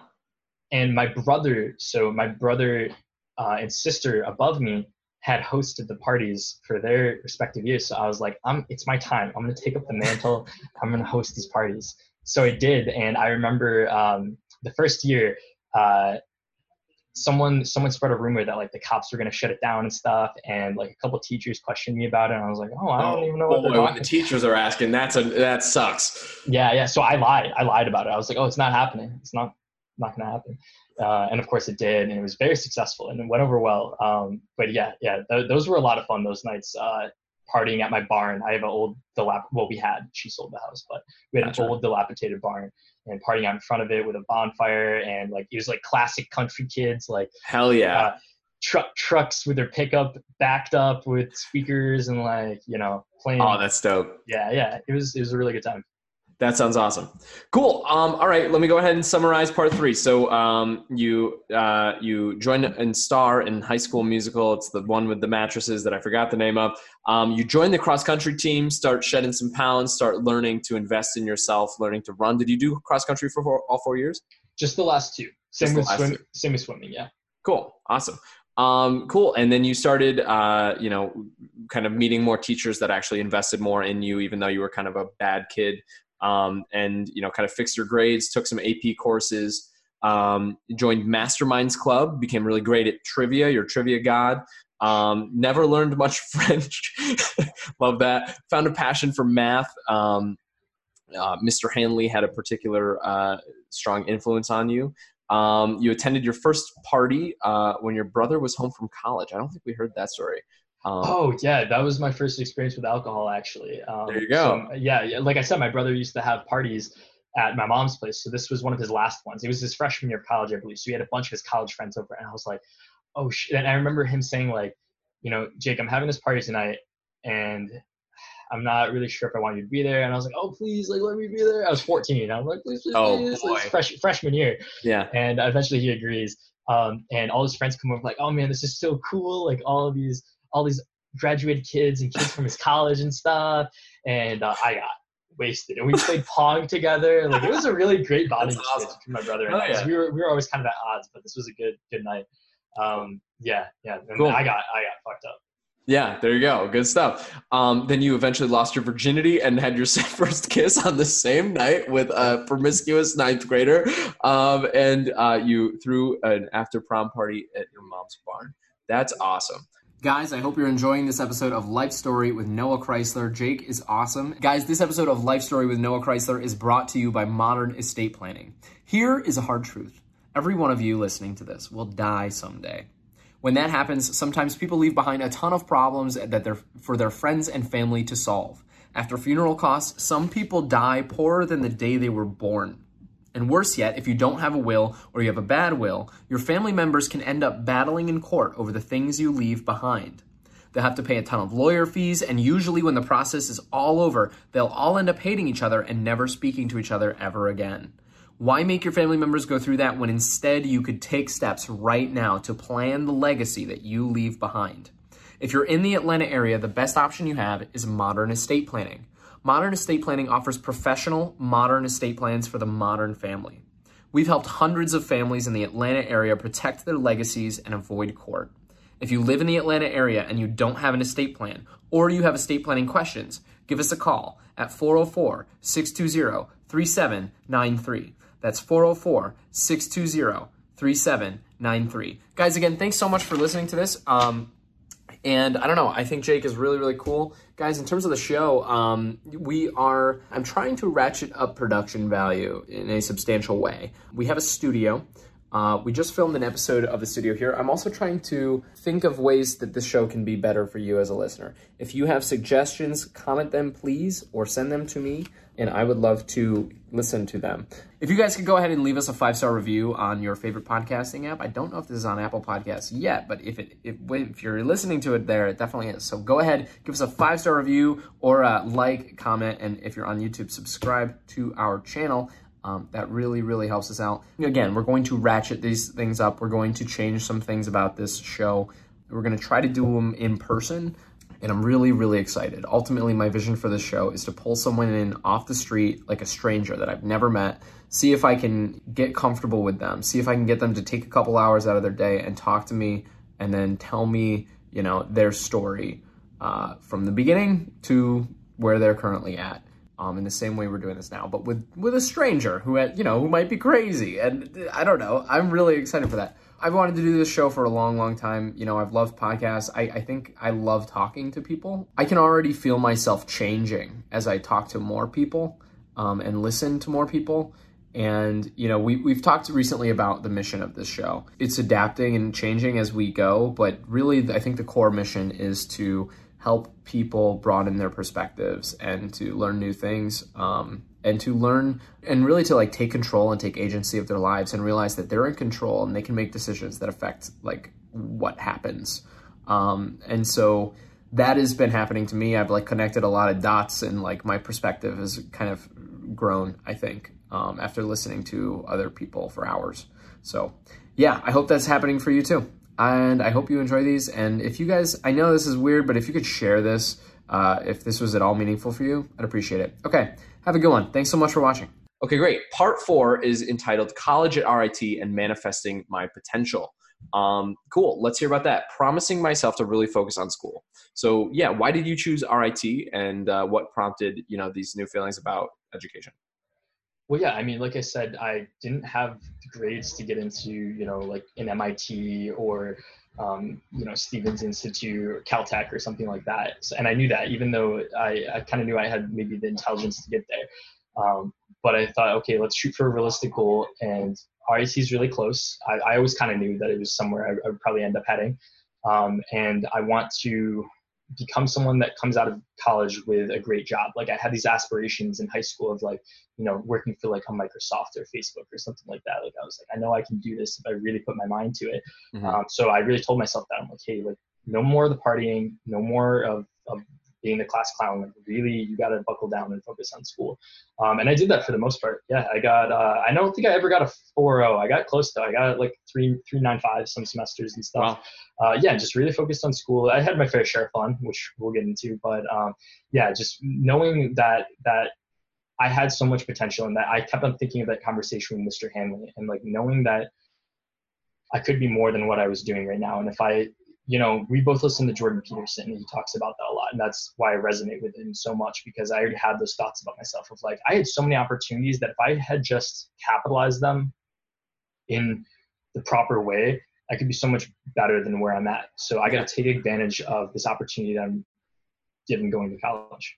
Yeah, yeah, Jake. That's I think we, why we kind of started to connect a little bit more. You know, when um, we both you know shared an interest for Jordan Peterson and Jordan Peterson's like talks and lectures and stuff, and I I feel the same way you do. I, I had someone take me aside when I was really young, and they were like, you know, if you actually like went all in like academically, and you actually like you know tried at this, like you would be extraordinarily great at all of these things and like you just aren't trying these things and i you know it's sad but i never i mean that just wasn't on my like even today i mean i just hate i hate having someone hand me a list of like hoops to jump through and then like having to jump through them. It's like no. Like i realize now uh, that like it's like i if i get the chance to make my own hoops right like i will jump. I will jump higher than you've ever seen anyone jump. But but i'm choosing the hoop okay? And if someone hands me a list of syllabus of hoops it's like that's that is a, I hate that, but I don't know. Yeah. Anyway, uh, yeah, no, I love Jordan Peterson, and and uh, that that's you're. I totally feel you when it's like, yeah, I've watched. I look back at my life and I view all of these opportunities that I've totally fumbled and missed, and and yeah, yeah. crazy. Um, cool, great. So you met your freshman roommate through Facebook, and then eventually you met your two future roommates, two dudes from Mexico. Yeah. So part of you know getting accepted to most colleges is you join the accepted students facebook page and i remember i was like oh i need to stand out a little bit i want to find a good roommate and um, so i made this post that was kind of like a dating profile it was like oh you know Hi, I'm Jake, Jake.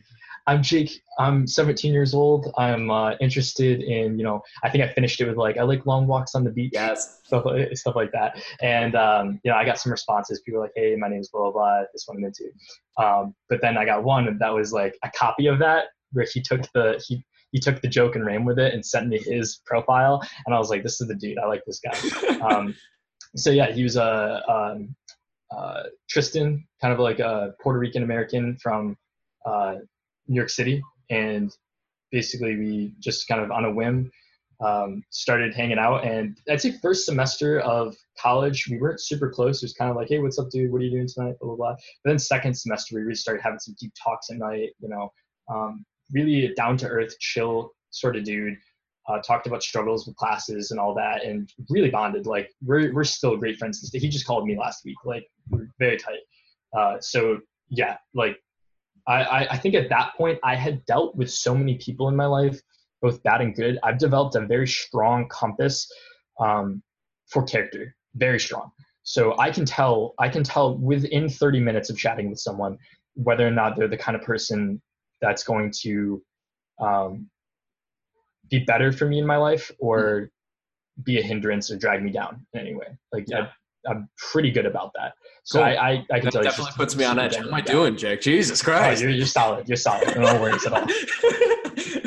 Good stuff. Cool. Okay, cool. That sounds awesome. I man, I wish I my roommates. I I I love you, Connor, but I don't think we were super tight, man. But um, cool. Maybe he's watching. I don't know. Maybe not.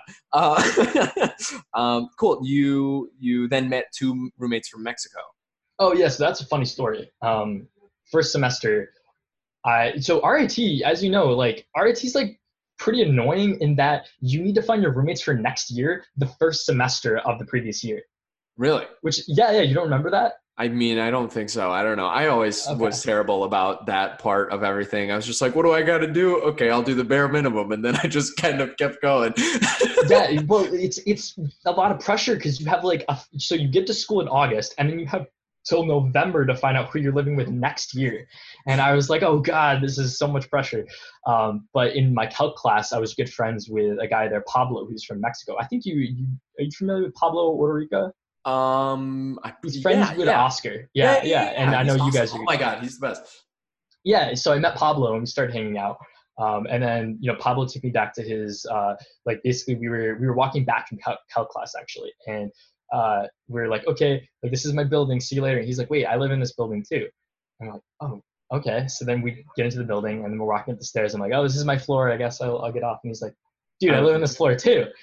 And we're, we're literally a room apart from each other. Oh, that's so, so, funny. Yeah. So then I met his roommate Daniel. We started hanging out. I would go over to their dorm room all the time. Um, and eventually they asked me if I wanted to live with them the next year. So we we lived together uh, sophomore and junior year.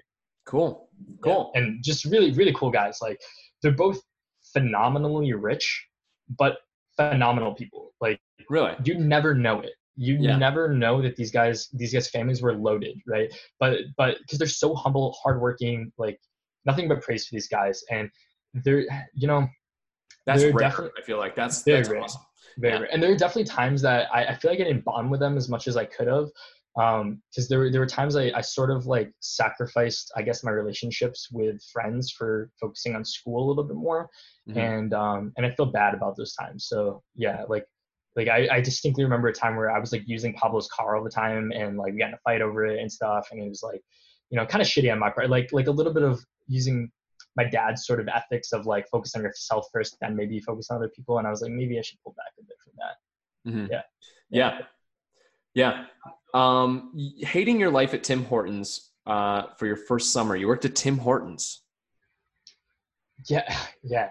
That was, uh, oh man, I, if, if you haven't worked in the service industry you have no idea what what it's like. what real patience is like yeah. right? Like people giving you crap treating you like you don't exist or even worse like you're the scum of the earth like it is hard. It's hard work. And i worked there my freshman to sophomore summer.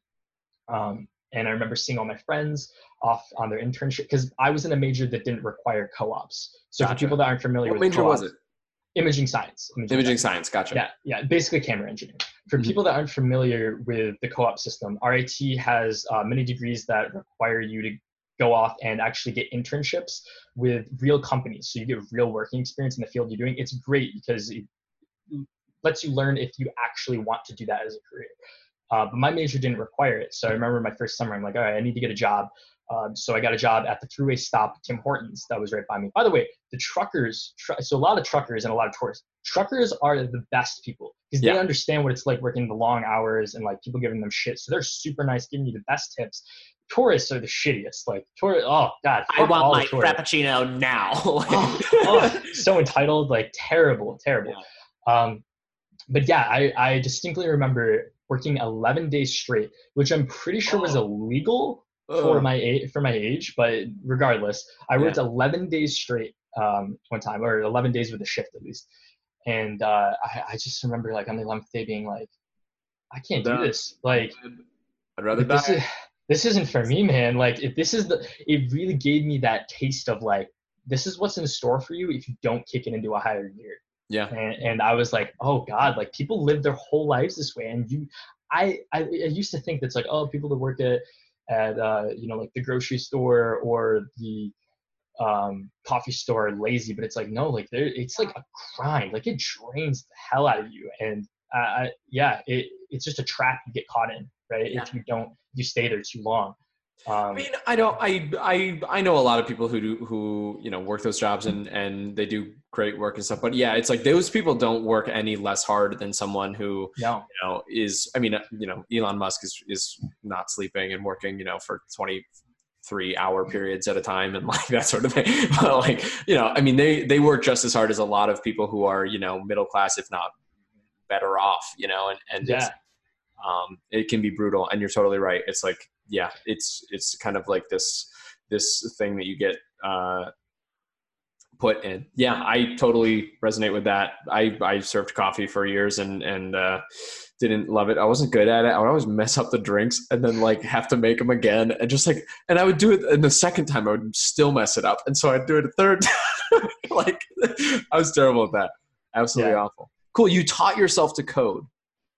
Yeah. So I went into so I went to a small school, and small schools really are at a disadvantage when it comes to learning particular skills, right? So we had one coding class, and I took it, and it was just basic, like Visual Basic.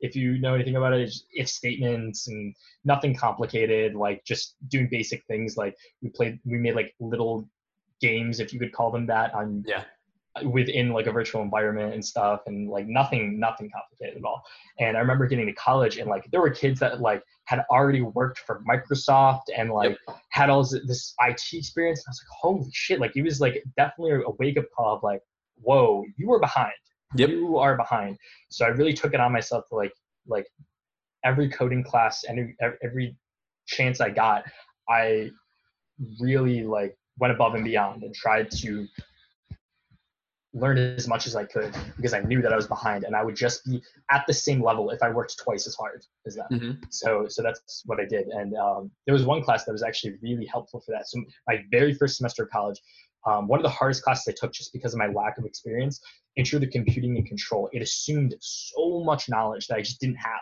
on on coding Jesus. and it was it was super trial by fire like they assumed you knew like python already and i was like holy shit like i got in there and I didn't know what a class was. I didn't know what you know an object was. Object oriented programming completely foreign mm-hmm. to me. So I, I, really that was where the rubber met the road, and I was like, all right, this is real shit. Get get on it, you know. And uh, yeah, another yeah. another kind of run before you walk type of a situation. You got to like go yeah. back and learn the basics. Cool. Now, did you did you feel like you were struggling and and like drowning in that, or did you? Oh yeah, oh yeah, yeah, yeah. yeah. First semester, I was drowning for sure. Like it was definitely like freshman year crisis of like pulling my hair out. Like oh my god, like all nighters, probably three or four times a semester. Like wow. lots of yeah, yeah, lots of. Were you were you surrounded by people who felt the same way, or was most yeah. of everybody okay? So there was definitely some kids in that class that had a lot of experience that were um, that were already ahead and helped out, out the other kids that were like me, like cool. kind of at a disadvantage. Uh, but yeah, most people were like, "Oh man, this is this class is rough," and that was definitely a weed out class for my major. Of like, are you willing to like really step it up and take on this kind of a mantle? Right. Cool. Man, I've I. uh I, I, spoke to Andrew Atheist about um, his experience with uh, coding and stuff, and he uh, mentioned that same thing, where it's like you know, it's like it's like it's like sitting down in a different a, a course for a different language, right? A math course that's taught in like a language that you yeah. don't speak. no, exactly, exactly. I mean, they call it language for a reason. Like right. it's a different way of thinking. It's it's really a different way of it's it's so structured and you have to plan so far ahead. It was so foreign to anything I had done. Because you think about me, like I'm like a very ad hoc person of like, oh, I'll just do it when it comes down. But you can't do that in coding. Like you right. need to you need to plan things out far in advance when you're building them. Yeah. Yeah. yeah. Cool. Um, great. So you uh, you went to the career fair. Um, and uh, you, the first time you were unprepared. Yeah, yeah. So the first time I went was the first semester. So after I'd had that experience at Tim Hortons, I decided like you got to get an internship, even though your major doesn't require it. You're not wasting your summers. You're gonna do some real work. And decide if you really want this this major to be the career that you have.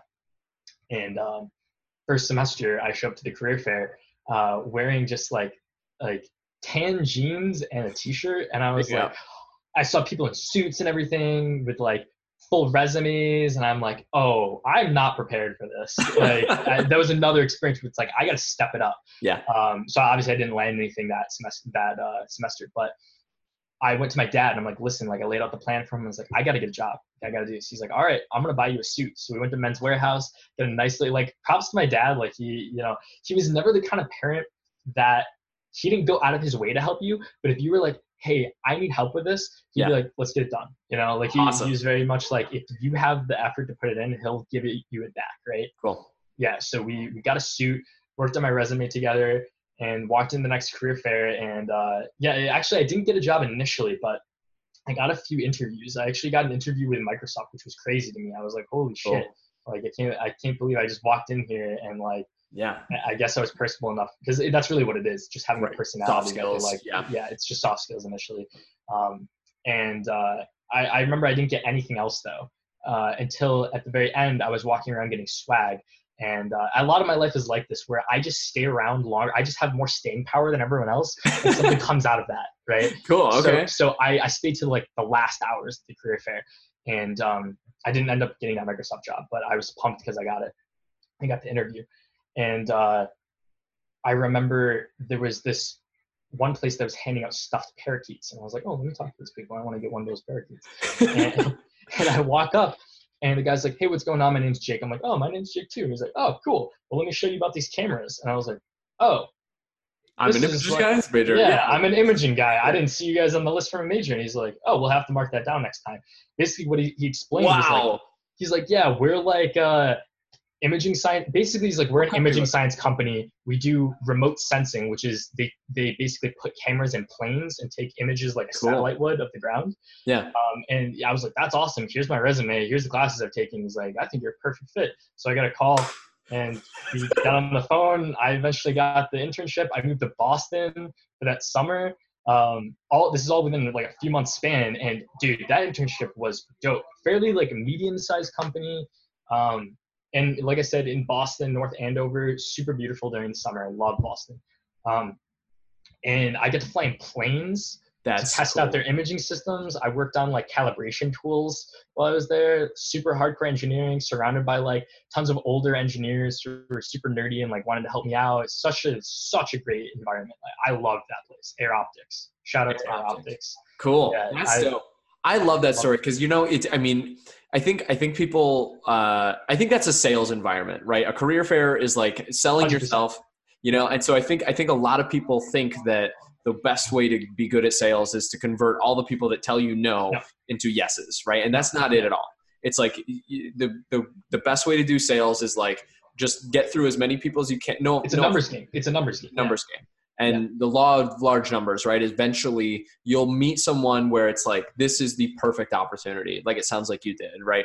Yeah. Um, instead of trying to, you know, force your way into this Microsoft position, you find this other imaging science position that wasn't even on the list, you know, um, and it eventually works out because you stayed for a really long time. That's And I was completely unqualified for the Microsoft position. Like, I showed up to the interview and I was like, oh, I'm not ready for this. You know, I could tell. Um, Yeah. But so it was, it was really an opportune moment. But you're absolutely right. Like, yeah, it, any advice for anyone that's looking for a job right now? Yeah, like it's all a numbers game. Don't take anything on face value. Like, just because you had a good conversation with a recruiter does not mean you get a job. They're basically hired to have good conversations. So, Mhm. like, Yeah. yeah, yeah, like.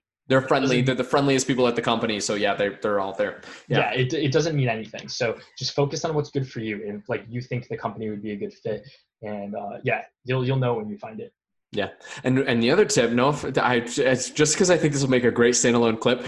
Um, I I think uh, I think one thing that people do is they they immediately jump to like blaming the employer if they don't get a position or they don't get an opportunity.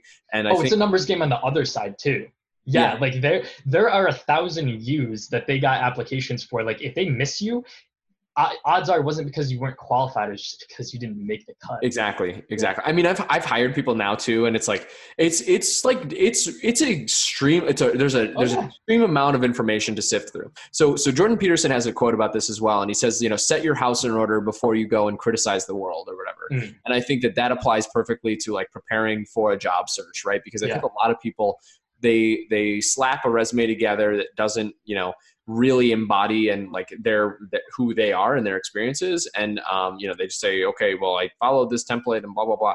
Like i don't know. I think if you for me because i was in more of a creative field it's like if you build the resume um, you know you and you and you take actual steps to say okay cool. This job what what useful things could this this experience from my life provide this potential employer You're more than a piece of paper. Yeah.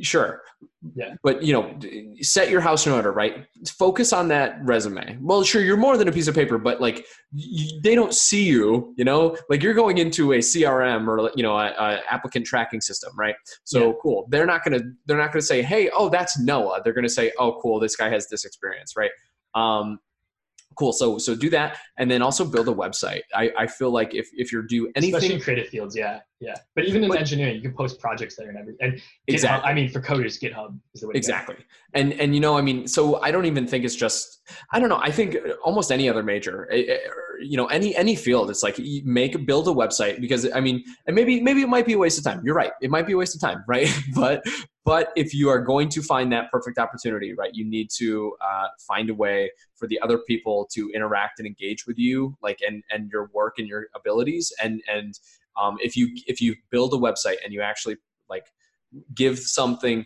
like give someone the opportunity to spend 10 minutes interacting with your Yeah. accomplishments By the way, the sponsor of this podcast is Squarespace, guys. So if you want links in the description. Use code great. Noah Noah C for 20% off your first purchase. it'd be my favorite no audible audible would be my favorite sponsorship i love audiobooks um cool you got into climbing at the rit red barn Yeah, like every kid does at RIT. Yeah uh, i joined it- once i paid the fee and then i never went back I, I think they made most of their money that way. yeah Uh, but yeah, I, I joined with another like awesome dude that I found there, uh, Ryan Tatu, good friend of mine now. He's actually Yeah. visiting me. I, he went to visit my high next week. school Oh no way! You went to Syracuse together? yeah Oh, oh, that's so cool. Yeah, he's a great dude. Like, I was- I was uh, good yeah, friends with Super hardworking, very intelligent. Like, oh, cool, cool. Yeah, he. Yeah, I, I love the dude to death. Um, Tara, right? Tara. yep yep Yeah. Yeah, he's he's been he's actually flying out here next week to visit me.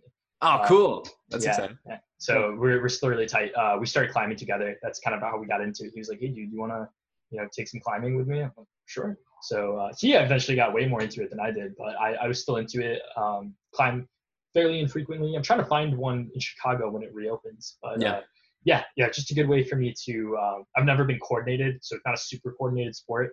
Uh, so it fits well right in there. Uh, but it's a good way to work out without feeling like you're working out. Right, right. It's Yeah. fun. It's kind of like a personal challenge. Um, cool. You eventually got a job at Apple. Yeah, yeah. So, um, you know, I, I think uh, I talk about it in a much uh, down to earth way, much more down to earth way than most people want me to. I feel like most of the time, because people are like, "Oh man, you worked for Apple? Like that's crazy. That's a once in a lifetime opportunity." And like, yeah, it, I mean, it is for sure. Like, I wouldn't downplay that at all. But like, um, for me, it was, Was it in, of was it in Cupertino or whatever? Or like, yeah, yeah, yeah. It was in San Jose. Um, so yeah, for me, it was like, you know, it was a good opportunity, but uh, it just fit well with what I wanted to do. And I think that's what resonated with my employers. Like he could see that like my skills aligned with the job description, and I didn't. It's like what you said. Like I didn't force it too hard. It was just kind of Mhm. like, you know, this is seems like a good fit for what I can do and what you're looking for. Um, I had a great conversation with him. I made him laugh once or twice, and yeah, that's just kind of. I had decent grades, good looking chap. Cool. So you landed the job, but um, uh, later, well, in part five, there's we're, we're going to retouch that, I guess. Yeah. Um, that sounds cool. Okay, great. So so your first startup idea um, while on vacation. Tell me about your first startup. yeah. So winter's break of junior year, I was visiting Dan and Pablo in Mexico. And I remember, you know, we were at Daniel's house. By the way, his house is fucking gorgeous. His dad's an architect. His house is like completely glass, overlooking Cool. Mexico City on a hill. Like Wow. in when I see like these guys are phenomenally rich, they're phenomenally rich. but anyways, super hospitable. Love his parents. His dad was like, "You're like a son to me." Like those kind of people, you know. Oh, like, cool. Yeah, it was yeah, the best. super super cool people. Um, but anyways, we are out to eat one of the first mornings there in Mexico City, and I remember like waiting for my check and waiting, and I just want to go and see Mexico City. And I was like, this is insane. Like, I can't believe we haven't developed a better way of paying for checks where you don't even have to um, ask for the waiter. You can just pay from your phone and leave, like I can do with Apple Pay at stores already. Mhm. And I remember I couldn't get that idea off my mind. Daniel is a business major. He was like, hey, you should join this class called Applied Entrepreneurship if you're serious about pursuing this idea. So that's exactly what I did. I joined the class late because they were still looking for people. Uh, I got in first day of class. They they say like you know introduce yourself, say what you're working on, and find a team. Find find one or two more people that you could work on this with. And uh, I remember everyone stood up and introduced themselves. Uh, I know I knew that I needed a software engineer, right? So I'm in I was in computer engineering. I sorry, um, camera engineering, which is completely Mhm. unrelated to this. So it's like, all right, I need someone who's just like a pure software engineer to help me out. Yeah. And uh, Belchin stood up, and I, you were I, you were actually in this class. I was. Yeah, this is where we this- met. Yeah. yeah, this is where we met. You were in this class with Oscar. Yeah. And and Belchin stood up and said like, "Hey, my name's Belchin. I'm a software engineer. I work in China. I had this idea for like a mobile payment app for grocery stores." So I was like, "That's the dude." Yep. I, I, I Got it. immediately knew I was like, "That's the one. That's Yep. the guy I want to work with." Um, so afterwards, I immediately approached him. I'm like, "Hey, man, I'm thinking of building this payment app." He's like, "Oh, that sounds really cool." And I was like, "Yeah, I'd love to work on it with you." And we touched uh, base later that night, and we just started working together right then. It was it was an instant fit. Um, Cool. So yeah. the idea was kind of like point of sale at the table without having to wait for the check and basically make that process easier. Did, yeah, yeah. How long did it take you to uh, get it like a working prototype and that sort of thing? So to actually build it, it took us about a year. To, to from actually like ideation, making the wireframes to having a working product was about a year. And in that time, we actually went through another program at RIT called uh, the Saunders Student Accelerator, if you're Mhm. familiar. Yep. So yeah, yeah. So the school gives you a little bit of money and basically you take a semester off of classes to just work on your idea, which was so helpful. Like I love the coaches there. It w- I wouldn't, but I I- it also wasn't helpful in some ways where they ran out of content about like a third of the way into the semester. Gotcha. So it's kind of like as much as you're willing to move your business forward is how much it'll go forward from Right. there. what you put in um, is what you get out. Yeah, and it wasn't really worth taking off semester classes. So I graduated a semester later, which Mm-hmm. was kind of annoying. But in in retrospect, I probably wouldn't have done it. But it was great for like what it was. Yeah. Cool. Um, but but yeah, we we eventually ended up launching that product uh, basically in three restaurants in Rochester over the summer of my senior year. So uh, yeah, summer of when I would have graduated my senior year. Uh, and that was cool. Like launched it in Jines. Uh, I don't know I don't know if you've ever been. I don't think I have. Yeah, it's it's an iconic restaurant. So super cool to get in there and having my family try it out there, which was That's awesome. incredible. Yeah. That's Um, really cool. yeah. Now, now, what was the reception to the product? Did you have any like faux pas, like oh, it crashed, oh my god, like or like Yeah, so I guess we're getting a little bit into uh, the last stage. Yeah, yeah. okay, a okay, let's that. let's before we jump into there. Um, I just want to keep you. I just want to keep. No, you you're totally perfect. No, That's yeah. great. It's great. Um, um, cool. Uh, you meet your first girlfriend. Tell me about that. Oh yeah, yeah. So, um, oh, this was a story for sure. Uh, my sophomore winter break, I was having a little bit of like I don't know, like a depression period, and uh, I I didn't really want to go home. I lived on campus, even though I lived super close. I lived on campus because I wanted the real college experience, and I was uh, living alone in my dorm over the break because we were paying for it anyways. And my uh, my friend hits me up. He lived at a house off campus, and he's like, "Hey, I saw your Snapchat stories that you're just hanging out. You want to like be alone together?" And I was like, "Yeah, sure." So I went over to his place, and it was so much fun. We just like played video games and worked out and like made food and just classic like college goofing around and stuff. Cool. And then uh, he was he was in track. Um, so at RIT, he's like phenomenal pole vaulter. He actually won states for, in New York State for Wow. pole vault. So like super super talented guy. Um, and his roommates come over because they need to start practice early before the semester starts, right? So one of his roommates is like, "Hey, I'm gonna, you know, invite this girl over. You guys cool with that?" And we're like, "Yeah, whatever, we don't care." Uh, but but during the, I mean, you might you might have some inklings of where this is going, but during the day they would be at practice and I'd be hanging out with her, and so we would Yes. just you know go to the store together, cook lunch, and like we just connected so well. Like it was it was fantastic, and we could both. It was one of those situations where like everyone could tell that we connected more, than me than her and Jack had. Jack Yeah, other guy. Oh, that's such a Yeah. weird. I yeah. It was really awkward. They got into a fight at the end of it, and she ended up like, like, you know, kind of like just breaking up with him. And then I started dating her the next week, but I didn't tell him, which was a bad move on my part. I I never been in a Mr. Steal Your Girl situation, and this was a Mr. Steal because I didn't even try. Like I wasn't actively trying; it just kind of happened. Yeah, yeah, yeah. know? There Um, you go, sales. There you go. It's well, yeah, yeah. But it was a lesson in in you know sometimes you have to sacrifice things. Like I I kind of ruined my friendships with those people, so that's a lesson to uh, lesson to the listener, right? yeah. Those those kind of situations come at with their costs. Uh, but yeah, then we she lived in Ithaca, so we we would visit on weekends and stuff, and it was good. Uh, it's first like real relationship I had. We we dated each other for like three or four months. Um, Oh, cool. yeah, and then just realized that the distance was too much, um, which was really heartbreaking. I'm I'm I'm a very emotional person in relationships. Yeah, yeah. yeah. So I take things hard. I take things hard when, and I I definitely got a little bit depressed afterwards, um, which has always been a big lesson for me. Is like focusing on my own value and like um, really being comfortable with who I am, which I think I've improved so much since then. Uh, but yeah, like like being comfortable being alone, Yeah. you know, Stuff. that kind of thing. Stuff. Yeah. Especially when you're, you know, becoming an entrepreneur and you know, like Yeah, yeah. building your own thing, and it's like, cool. This is going to take just about everything that you have and every spare moment that you have. You have For to five years at least, yeah. and it's like, oh, cool. Like, great, awesome. like I need to be on 90% of the time for the next five years. Cool. Yep. Yeah. Yep. Sucks. Um, but I mean, it doesn't suck. It's, I mean, that's what makes it worth it, right? It's like, that's because nobody will do that. Uh, that's what makes it valuable. Cool. Um, you get to RIT, you, uh, you focus on school, you do really well. You get to 3.95 in some semesters. That's awesome. Um, you meet your freshman roommate through Facebook after a long walks on the beach dating post. Uh, you meet your future roommates, two guys from Mexico. You end up going there. Uh, eventually, you have your first startup idea in their uh, cool architecturally glass house. Dope. Um, you hated working at Tim Hortons and you realized that you never wanted to do that ever again. Um, you taught yourself to code after realizing that you were kind of like in over your head. That's so cool. Um, you go you, you go to the career fair. Um, aren't prepared for the first one. You're wearing khakis and a t-shirt, and you're like, oh, maybe I should, you know, actually try next year. You do that. You get you land a job with Microsoft. Um, I'm sorry, Apple. you landed you you with the airplane. Yeah, yeah. The aerial imaging company. Yes. Um, and instead, you take that. Um, after just sticking around, you learn some climbing. Um, then you meet your first, you meet your co-founders in the applied entrepreneurship course. You land a job at Apple. You work in Cupertino, or not?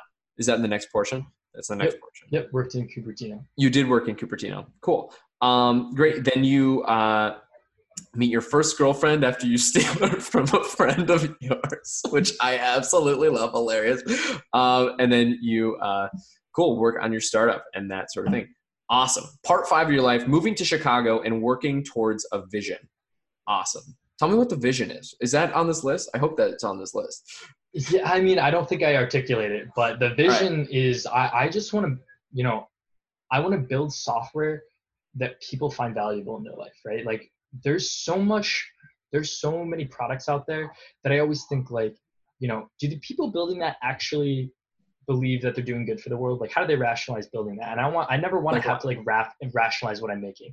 And I, I kind of had to do that while at least, you know, in some parts when I worked for some companies, you always have to like for instance, the first company I worked at, the aerial imaging company, it was a really cool job, and a lot of the work they did was great, like helping you know map out pipelines that were going to be built and uh, doing agricultural uh, agricultural scanning to find like crops that were going to be dead before they even started showing decay, like cool stuff like that. Wow. But then also part of it was like government contracts and like you know, some of the stuff you're building would probably be helped in like you know killing people at the end of the day. Like you don't think about it like that, but eventually, like yeah, Yeah. it will. You know. It's going to have a negative impact on the world instead of like a positive one, something that helps people versus hurts them. Yeah, yeah, definitely. So so I realized that like everything that I wanted to do needs to have a mission behind it. Um, so yeah, the, the first product that I built, I just had the mission of like improving the guest dining experience. Like I really wanted to just make an easier way for people to pay and just have a great experience at the restaurant. And that's always been my my core value because there's been, you know, there are people that they build software just for the purpose of making money, right? Mhm. Like like uh, a good example that comes to mind is Groupon, for instance, right? Like Groupon is a company that every local business owner, sorry for my language, fucking hates. Like Yep. you ask them, you're like, uh, what do you think about Groupon? They're like, it, they're poison, they're a toxin, they've ruined, they've ruined my business. They they put hundreds, if not thousands, of businesses out of business. Um, because what happens is, you know, they start offering Groupons under the guise of Groupon of like, hey, we're gonna bring you more customers. It's gonna be a good marketing channel. And then eventually, what happens is Revenue that just all of the they they end up shooting themselves in the foot because all of their customers start coming through Groupon because why wouldn't you, right? Like Right. just yeah, and then they can't shut off that valve of customer acquisition Right. because then you're out of business. So they're in, just in the stranglehold from Groupon. Yeah, so Yeah. I never want to build anything like that. I want to make sure that everything I'm doing is a positive impact. Cool. And and so that's the vision. Not not very specific, but basically just a a, a software Core, it's a core value, if you will. It's a core value. Awesome. No, that makes sense. Cool. Um, great. So right now, um, you moved to Chicago. You decided not to take the job at Apple. Um, yeah, yeah. So I, I was offered a job after working at Apple, which was super cool because basically, like, the three month internship is just a long interview. Gotcha. And, uh, my boss asked me at the end, he's like, "Hey, you've done some good work here. What do you want to do?" And I told him I was, I was like very frank. I could see the passion that not only I was growing for small businesses and like starting my own, but for my co-founder Beltran. Like, dude is. I just want to take a second to talk about him. Beltran is one of the hardest working people. I don't tell him this enough. But he's one of the hardest working people I've ever met. Like, truly one of those people that I wouldn't be doing this without Beltran. Like he Mhm. he just has that and I think it's something about coming from a different country and knowing they, they know that so much is on the line. Like you see this all the time with international kids. Like they know what's at stake and they know that they don't want to ruin the opportunity that they have here. And he's Yeah. definitely one of those people where he'll, he'll so good at capitalizing on opportunities and focusing on what's in front of him and just getting shit done. Like yeah, you they say surround yourself with people you want to be like. I want to be more like him in those aspects. So Cool. yeah, That's sure. awesome. He Um, sounds awesome. yeah, yeah. But uh, and also just super chill, like able to lay back and like you know smoke some weed sometimes. It's legal in Illinois, so I can say that. cool. Yeah. Um. But anyways, what was the point that we were talking about here again? Um, that you left your job at Apple. Ah, ah, I mean, that's that's you know, I think that's like, I think a lot of people. I think it's very easy for people to fall into that, like you know, that that uh, lane of like, yeah, follow your passion and stuff, because they never actually had any real opportunities that like were given to them that like you know yeah, they had to yeah. deny. But you were offered a job at Apple Computer, and you were like, no, that's yeah, that's huge. yeah. A lot of people, you know, they when I tell that story to them, they kind of have that look of like, uh, "Are you joking? Like you didn't actually work for them, right?" And I'm like, "No, like yeah, I had the offer on the table. I could be could have made 120 thousand dollars a year, like Wow. entry, entry level, like no problem." Wow. Um, but you know, I I saw the passion that my co-founders had. I have another co-founder, Dan. I didn't really mention him too much, but um, yeah, he he also worked for Microsoft and Facebook, and I convinced you know, I, I really didn't. Well, I don't want to say I convinced them because I didn't really need. if- If anything, they convinced me at times um, to all like forego that path, that common path that any parent or any mentor would tell you is the right way to go, or most mentors, I'd say, Mhm. uh, would tell you is the right way to go, and just you know follow our passions, which is uh, it's scary. It's a very scary thing, um, but it's exciting, and it, it's like starting a startup is a true call to path. It's call to adventure, right? And it's perilous. You can you can lose a lot.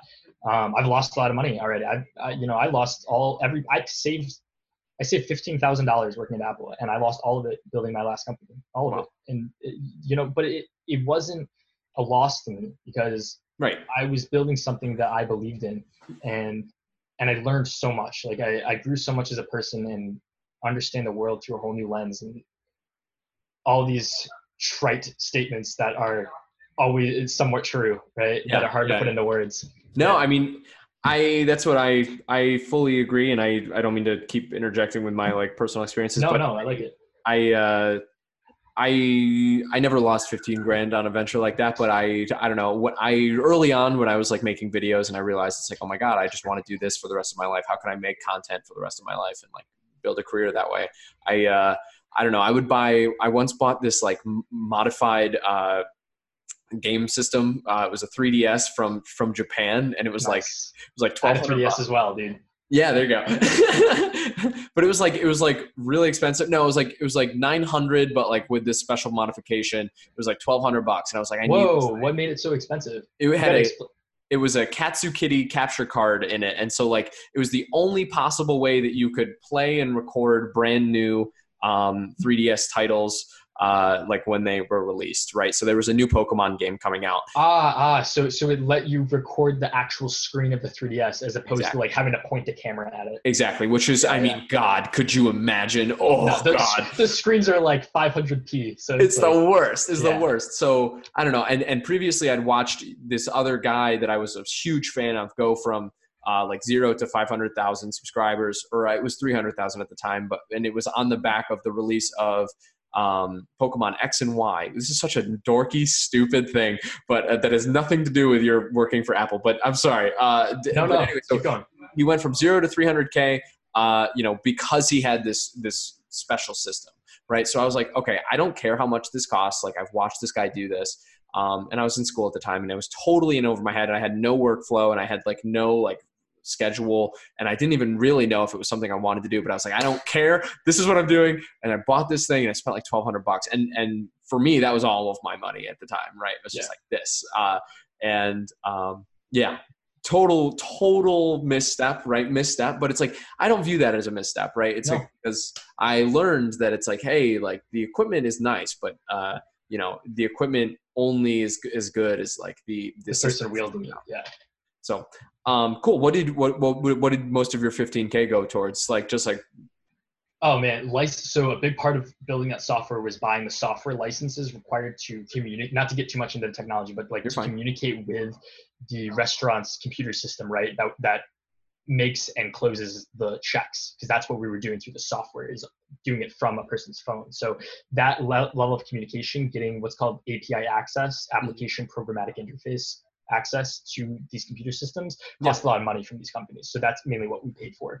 Um, but a lot of it, you know, we were doing all the development, so that was free, just our time. right yeah Um, and- and opportunity cost Yeah, and, and a lot of the marketing was done for us because it worked by placing a QR code, like uh, a little QR code sign yeah on the table that you Cool. would scan with your phone. So a lot of that marketing was kind of done for us. But uh, yeah, it was mainly just buying those licenses. They were ridiculously expensive because, you know, the restaurant business is huge. It's like right all these companies are selling to other big companies. Right.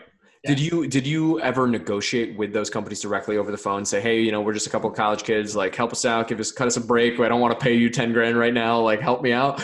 Did they? yeah, yeah, yeah. No, uh, so we have a funny story. Um, Dan and I, my other co-founder, we we ended up going to the New York City Restaurant Association show um, in March of 20 March of 2019. Yeah, yeah, it's a little over a year ago. Um, and we actually met the guys from Micros, which are one of the big players in the POS space for restaurants. Cool. We met we met the guys there, and we actually they invited us out to drinks later. We went to like this. Uh, are you familiar with like their like ping pong um, bars? D- cool. Apparently no. that's a hip thing. So we went to Awesome. a ping pong bar. It was so cool, like like a ping pong bar, and uh, we were like pitching them on like why we need like like special access and stuff. We want a cheap deal, and like we're these young hungry guys, and like we got all the way to to you know getting drinks for them. And uh, dude, these guys are no joke. Like Yeah. these guys, they I, at one point one got like too drunk and he goes.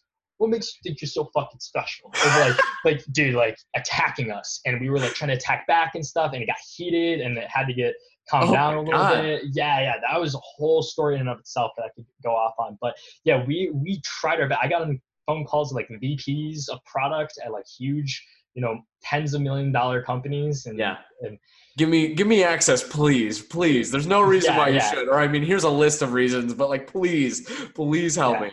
Sometimes it worked, sometimes it didn't. Um, and I don't know if you're familiar. Are you familiar with the POS Toast? Uh, no. Okay, so that's a that's a big one that's growing in the restaurant space.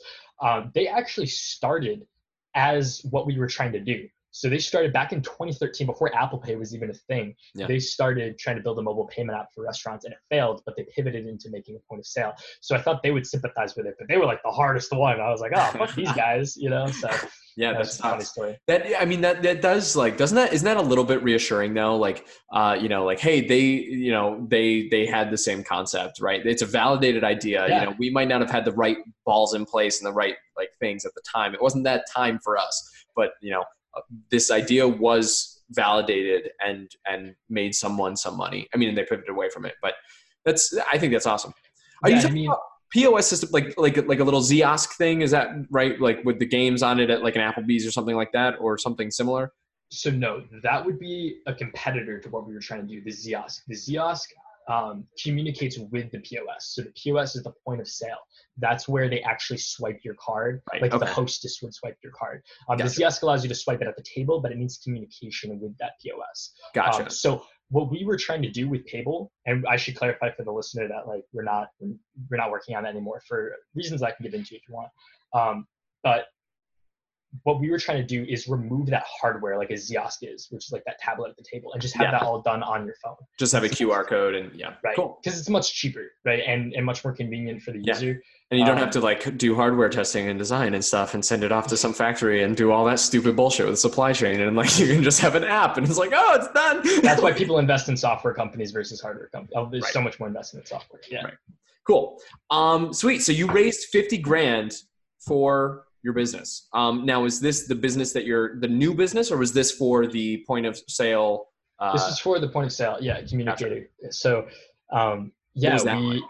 we first moved to chicago right because we realized after our test i mentioned that we tested this in rochester where, where we're from we realized like hey this isn't you know there are not enough restaurants that are in a tight enough cluster with the right kind of systems for us to work out so i did this whole study where i called restaurants from uh, across the country in various cities like seattle uh, san francisco la uh, chicago and Miami, like all over the place, and basically mapped out. I did 200, at least 200 calls where I got the point of sale, marked them all out, the different brands of point of sales, crossed that with what we could work with, and landed on Chicago as the best one for having the most restaurants that we can work with. And I was like, that's where No we're going. way. That's where we're moving.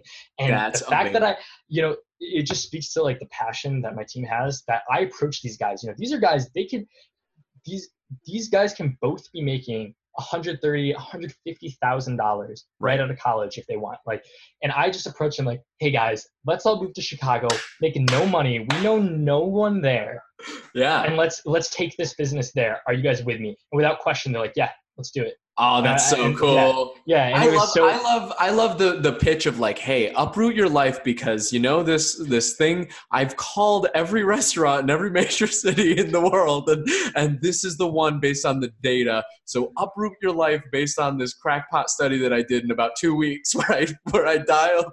if it was going to work anywhere, it was going to work here. So that's what we decided. like, so like let's move out here. So basically, we moved out here. This was last September. So I've been here ten months now. Yeah. Um, in Chicago, and September hits.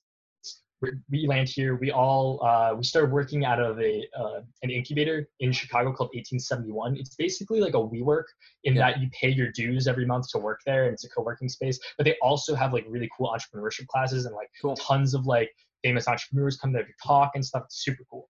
Um, That's Just like like a WeWork plus plus, um, but for like startups. Um, so we start working out of there, and I'm selling every day. I'm hitting the streets of Chicago, like trying to just beat beating the pavement. Yeah, Um, and it's not working. It's not working at all. Like no one gives. Trying to we're in a raise big. We're in a no no trying to make sales. trying to make sales. sales. Gotcha. Yeah, yeah, because we wanted to make sales. We wanted to get some traction before we raise money. Because a lot of people, a big mistake in startups, and I'll tell this to, to anyone that's trying to start a startup right now. A big Building the mistake, product first. big mistake is building, and we partially fell, fell into that trap. But the bigger mistake is raising money first Gotcha. before you build the product. I'm a big believer now. I'm not a successful entrepreneur, so you know, take my my take my advice with a grain of salt. I'm a big advocate of like you should have some sort of traction first and some sort of it's called um, Product market. customer validation Oh, that okay. people want this right before you go out and raise your two million dollar seed round right because once you raise that money you can think of it like a faucet right and that faucet is your expenses and people's expectations. Yep. and your money's pouring out of that faucet to fill that bucket of expectations and salaries that you're paying out. And it's very hard to turn that faucet off once you start to once once you start turning. So you better be sure that that bucket doesn't have holes in it. Right? Am i taking this analogy too far? No, I, I, I think I hear what you're saying. I think, uh, you know, I, I've heard, um, I've heard that people who raise money early on, uh, you know, and then they start right. I think, I think uh, they, it, their their second time they fundraise um, is always extraordinarily more difficult because uh, you know their business i mean every business starts rocky right? So if you yeah. raise $2 million right and you say hey here are our projections right? The, the first time you show somebody a, a, graph that goes up and to the right right you can basically make it up right? Because like you're you know it's Calvinball. Like i think that this will there's a thousand restaurants in this city that we could potentially interact with and we're going to get 50% of them. And it's yeah, like it's all conjecture. It's all fairy dust. Right. And then as soon as you start failing and it's like ooh actually like we got 1% of them um, yeah. then then when you go and start fundraising again that's when it's like oh cool. Reality I, hits you. Yeah. Yeah. And then that kills a lot of companies. So i, I totally agree with you. I, I don't know as much about the faucet and the bucket situation but I, i've definitely heard that um, that that that story before. So yeah. cool. Yeah. Yeah. So our approach was like, okay, now we want to get. Um, I, I, guess we were kind of in denial a little bit because we weren't making sales, but we are still like, oh, you know what would really help if we join an accelerator program. And uh, you know, for those that don't know, an accelerator is basically uh, they're a company that not only invests in other companies, so um, they also coach those companies that they invest in very hands-on. So you're, you're given coaches appointed to you by them, and they know the ropes because they've trained other companies to to succeed. So they're going to help you succeed in ways you can't even imagine. Um, so we are like, we want to join an accelerator. And uh, of course, we applied to all the big ones. We applied to Y Combinator. Uh, we got an interview there. That was pretty cool. Really? You got an yeah. interview with Y Combinator? Yeah, yeah. Got an oh. interview with Y Combinator. Um, got uh, uh TechCrunch. We were in interviews with uh, TechCrunch. Sorry, uh, um, TechStars. TechStars. Yeah, that um, one's huge too. Yeah, that yep, was like yep. the other huge one yeah 500 startups like reached out to all of them. And cool. uh, eventually we actually had connections to this one um, in california that focused on b2b startups called alchemist and they have a lot of successful exits too. Um, cool. not as well known as the ones i just mentioned but still still pretty good. And that was one of the first ones we interviewed with and they just loved us and they're like all right you basically the next day they're like you're in if you got it. Uh, and the term yeah and the terms were like we're going to invest 75k in you and uh, you're going to for like five percent equity. So pretty pretty generous. Wow, that's amazing. Yeah. What what evaluation is that? That's like uh, it's like a one point. Uh, it's closer to two million. It's that's great. Two million in, in valuation. Yeah. Um, so yeah, that was that was awesome. Man, that's got to. What does that feel like when somebody hands you a check for seventy five thousand dollars for seven for five percent of something, and they say, "Hey, like, tell me what that feels like." That's crazy. Uh, it felt great, but I'll tell you something. Like, when you're in a startup, it kind of and, and you know this being you're an entrepreneur like you learn to and then when you first start your journey everything is like anything good is the best thing that ever happens to you. Anything bad is the worst thing that's ever happened to you right? Yeah. So these like these highs and lows and highs and lows and eventually you learn to kind of like modulate that a little bit to like right. bring it down. Like so everything that happens that's super good is like yeah awesome. Like let's celebrate that a little bit. Everything that happens that's super bad is like not the end of the world. We're gonna right. get through this right? So yeah, that's that's kind of where I was at. I had already kind of developed that that mentality by that point. So I was like, cool, nice, next step, we're moving on. Cool. That's great. That's great. I definitely, if somebody handed me a check for 75 grand, I probably would have like died on the floor. So that's awesome. That's really cool. Cool. Um, great. I feel like we've moved away from this bulleted list. Um, researching the big the big city and moving with your co-founders deciding to kill your first business so yeah so so eventually you decide that this business is no longer worth pursuing. What prompted that? And and uh, was that that was after your seventy five thousand one point seven million dollar evaluation, right? Yeah. Jeez. So we get we get into the accelerator and we're like, all right, these guys are gonna have the answers. They're gonna teach us like how to make this business succeed. Basically, we get in and they're like, how many sales have you made? And we're like, well, None. not in Chicago. And they're like, why are you still working on this? Pivot to something else. And we're like, what? And they're like, yeah, pivot to something else. you tried it. Nobody likes it. You put in the work. No one likes it. Take the answer that you're given. And we're like, oh, Yikes. Okay. Like, yeah. yeah, okay, that makes sense. And that that's really the value that you get out of accelerators. Like they teach you those mentality, those sunk costs. like, yeah, exactly. Like, don't just because you put all this time into it, don't be afraid. Just keep moving. Take real answers you're given. Be realistic, and keep going. Right. Yeah. Until something works. So what we initially pivoted to, this was so now we're we're actually getting very close to today. Um, so this is back in January of 2020. Um, then by March of 2020, uh, or sorry, February of 2020 is when we actually made the decision to pivot. And uh, basically, we went back to all these restaurants that we had talked to before, and we asked them like, okay, you know, we're thinking of building something else. Like, here's what we're thinking of. Like, you know, what are your challenges right now? That's really what we hit on Is like, tell us what your problems are. And a big problem we heard from all these places is marketing. They're like, you know, it's so hard for me to understand like where people are coming from, like how I get people to become loyal customers, um, getting their information so I can reach back out to them, like mm-hmm. all this stuff. Because Grubhub doesn't give me any of it. The reservation platforms aren't giving me their info. Like I need, I need this somehow. So I kept on, th- I heard that across the board. Uh, so what we landed on was sort of a universal loyalty program. Basically, the idea was that you you um, visit a restaurant, you take a picture of your receipt, and then we're going to scan that check. We're going to figure out how much you spent, what you ordered. So that's nice data we can collect on you. Um, yeah. And then in exchange for that, you're going to get points proportional to how much you spent, and you're going to unlock special rewards at that restaurant and stuff the more you go. Um, and we were making tons of sales on this for for restaurant cool. In 30 days, I made uh, 29 sales, so almost wow. almost yeah, wow. like signed signed contracts. Like yeah, so I was sprinting at this, and we we were like still building the product at the time. It was great. It was a really great time. Um, and then COVID hit, right? And yeah. then all these businesses were like, oh, we can't try this out anymore. Like we've way too much on our hands. It's right. totally understandable. Um, so we we took that product that we had built because we already almost built it by this point, and we decided, okay, well we can at least try to validate this and test it out. Um, so we pivoted into doing delivery rewards. So the idea was you take pictures of your delivery receipts. Same idea. Um, we decided we wouldn't charge the restaurants. We would just take the hit ourselves and any rewards we're giving out. We were giving out like Amazon gift cards, which cool. points.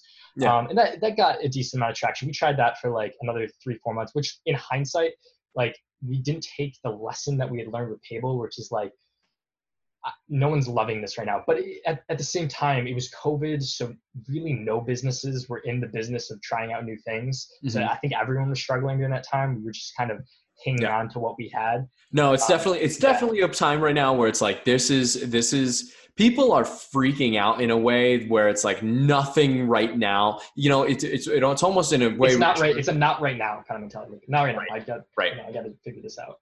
Right. Yeah and the information that comes out of this time period is probably like definitely tainted in a way that like you know is probably not good for long it's tenuous at best. Right. Yeah.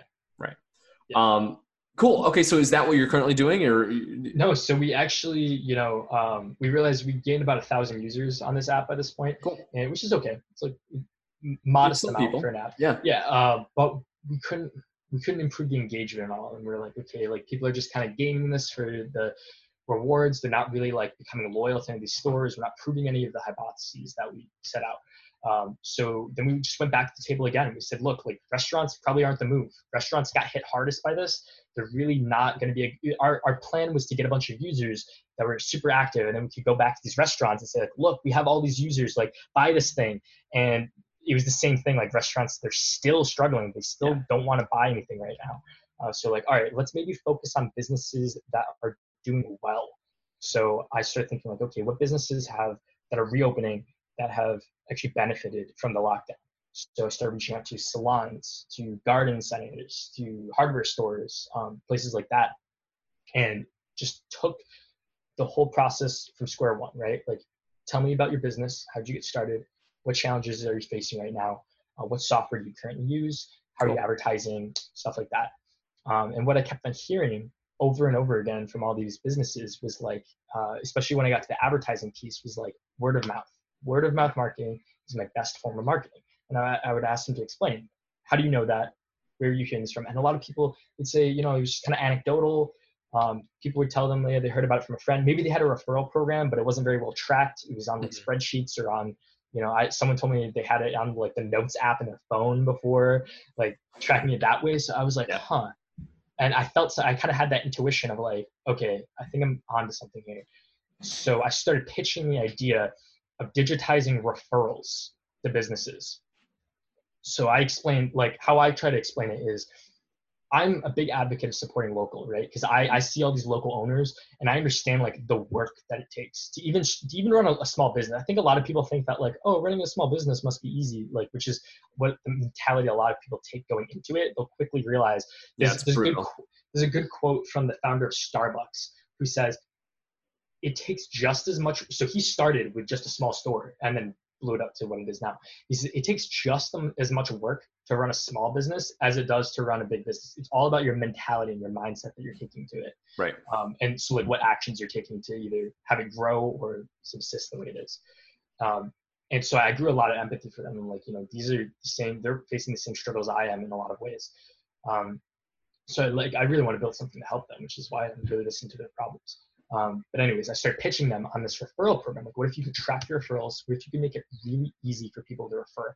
I'm a 22 year old guy. I'm a big fan of supporting local. I almost never refer to local business or a business in general, like a brick and mortar store in general. But I refer apps and I refer website products all the time. And mm-hmm. I think, why is that? Because the terms are simple, right?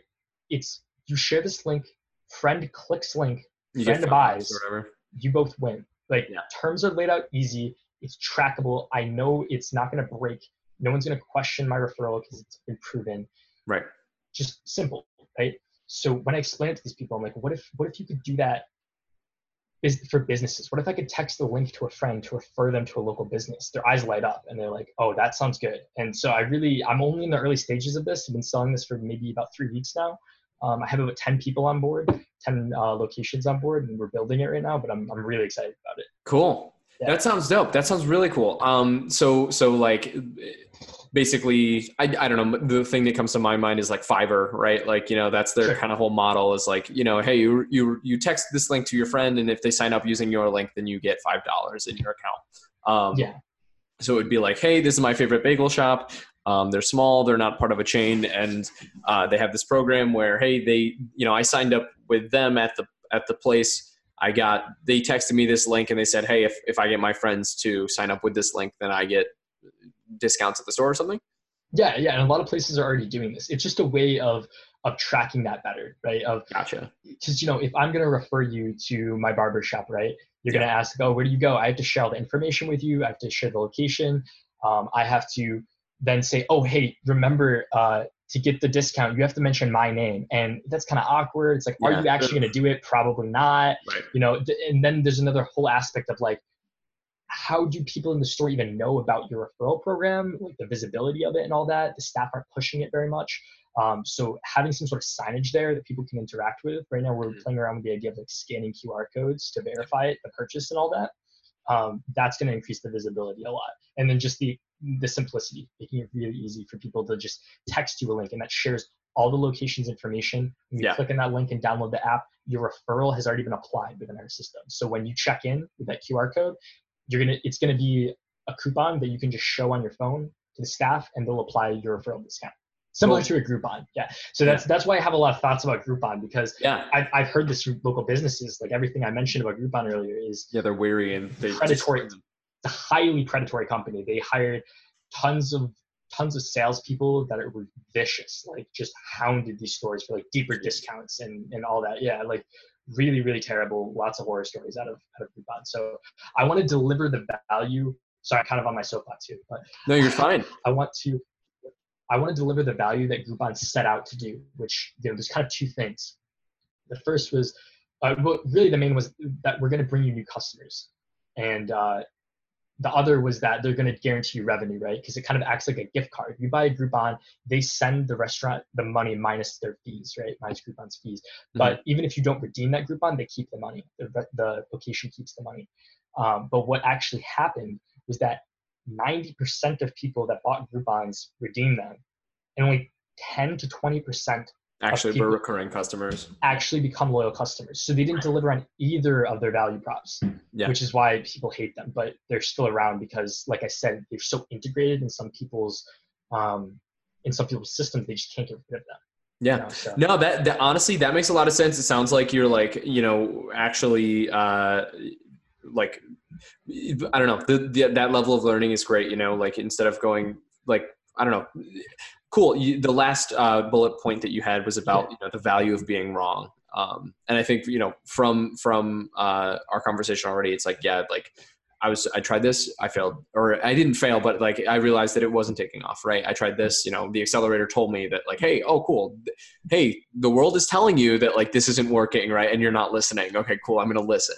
Um, and yeah. then uh, cool. I I think that's really cool. You know, it, uh, jumping into the referral if you can make if you could make a you know a go-to app that um, you know, it's ubiquitous of like, oh, cool, like you know, I refer to these people and I got these rewards. I that that is going to be awesome. I I I don't know in in the back of my mind from a marketing standpoint, where I'm doing like click funnels and like you know tracking people and stuff. Uh, the there's a siren going off where it's like cool, like there's so many uh, steps where it's like cool there's a required action on someone's part where they have to like interact with the sign and scan this qr code in the right way and like and it's just like that to me, overcoming those challenges to me, yeah, is the execution like, is going to be all of it. It, that to me sounds like a challenge that would be absolutely brutal, and I commend you for taking that on because that sounds uh, really, really difficult to to actually, you know, introduce a thing that that changes someone's like habits and lifestyle like that, and changes a business like that but hey, you know, I mean, if you do it successfully, you become a hero, and you, you know, like. You, I, I don't want to ever be a hero. Like I'm, I, I'm not big into like, um, idolizing people, and I never want to be someone that like people like idolize as well, because that happened a lot to me. I didn't really talk about this. That happened a lot to me at, when I went came back from Apple and I came back to school. It's like people started treating me differently. They're like, oh, that's the guy that I wasn't Jake anymore. I was the guy that went to Apple, and it yeah. was like, you know, I'm still me. There's not. I don't have some like holy aura now that I went that I went there. You know, I'm just a guy that had a vision and executed on it. cool. Um, Jake, what do you think, uh, especially in context of, you know, I mean, I think that there are a lot of people who would not be making the decisions you are now, right? I would have taken the, yeah. I mean, I, I've never had someone sit me down and say, "Hey, you, you can make 120 grand if you just work here and do this." And and you know, working for Apple is a dream job that like people would you know kill for. Um, I don't know if I would have made that decision. Uh, I don't know if I would have, you know, chosen to uh, do the grind that you're doing now. Um, what do you think are the strengths about you? Uh, so, so you know your biggest strengths and weaknesses, right? But what strengths sure. do you think led to those decisions? I think a strength for me is that um, I've learned to walk a delicate line between caring what other people think about me because you can't completely separate your thoughts of what people think about you, right? Right. It's one, it's unrealistic, and two, it's honestly not the best thing for you. Like you should care what people think about you to some degree. Yeah. Um, you know, because that's what's going to make you a better person. You're going to reflect on, you know, how did I treat this person? How can I be better? How can I be a better teammate, a better boyfriend, etc. Um, so I don't believe in that. But I think I think that I'm very good at walking a balance between how people think about me and not caring about their opinions of the decisions I'm making and knowing making the best decision for me at the time. Um, so yeah, that's probably one of my biggest strengths. Cool. Uh, weaknesses. Uh, weakness, All short. Yeah. Um, I like to talk. Uh, that, that no, it really is. It can be a weakness for me in that I, I can talk too much and lose my focus. Um, but another one is focus. Yeah, I'm I'm definitely uh, definitely. I mean, I was diagnosed with ADHD in college, but like my pediatrician, I'd known her since I was a kid, and I was getting an Adderall prescription. I'm no longer on, on it anymore. I think we talked about this a little bit, um, but uh, you know, she was like, "Yeah, like this is an easy this is an easy script for me to write. Like you've obviously right. had ADHD from a very young age, so it's difficult for me to focus. Um, but I just didn't like the way Adderall made me feel, so I'm working on building that habit of, of determination on my own. Yeah, cool, cool. Um, if you could give a piece of advice either to me or to uh, the audience that's listening to this, based on you know the experiences of your life um, and the through line of that story, if you had to come away with one piece of advice uh, that you think you know lives in that story, what would that piece of advice be? It would be to um, never give up on yourself right? Like you can it's okay to give up on friendships. It's okay to give up on family members. I have before. Um, you know but never give up on yourself. Like that's a trite thing but just because something's trite doesn't mean it isn't true.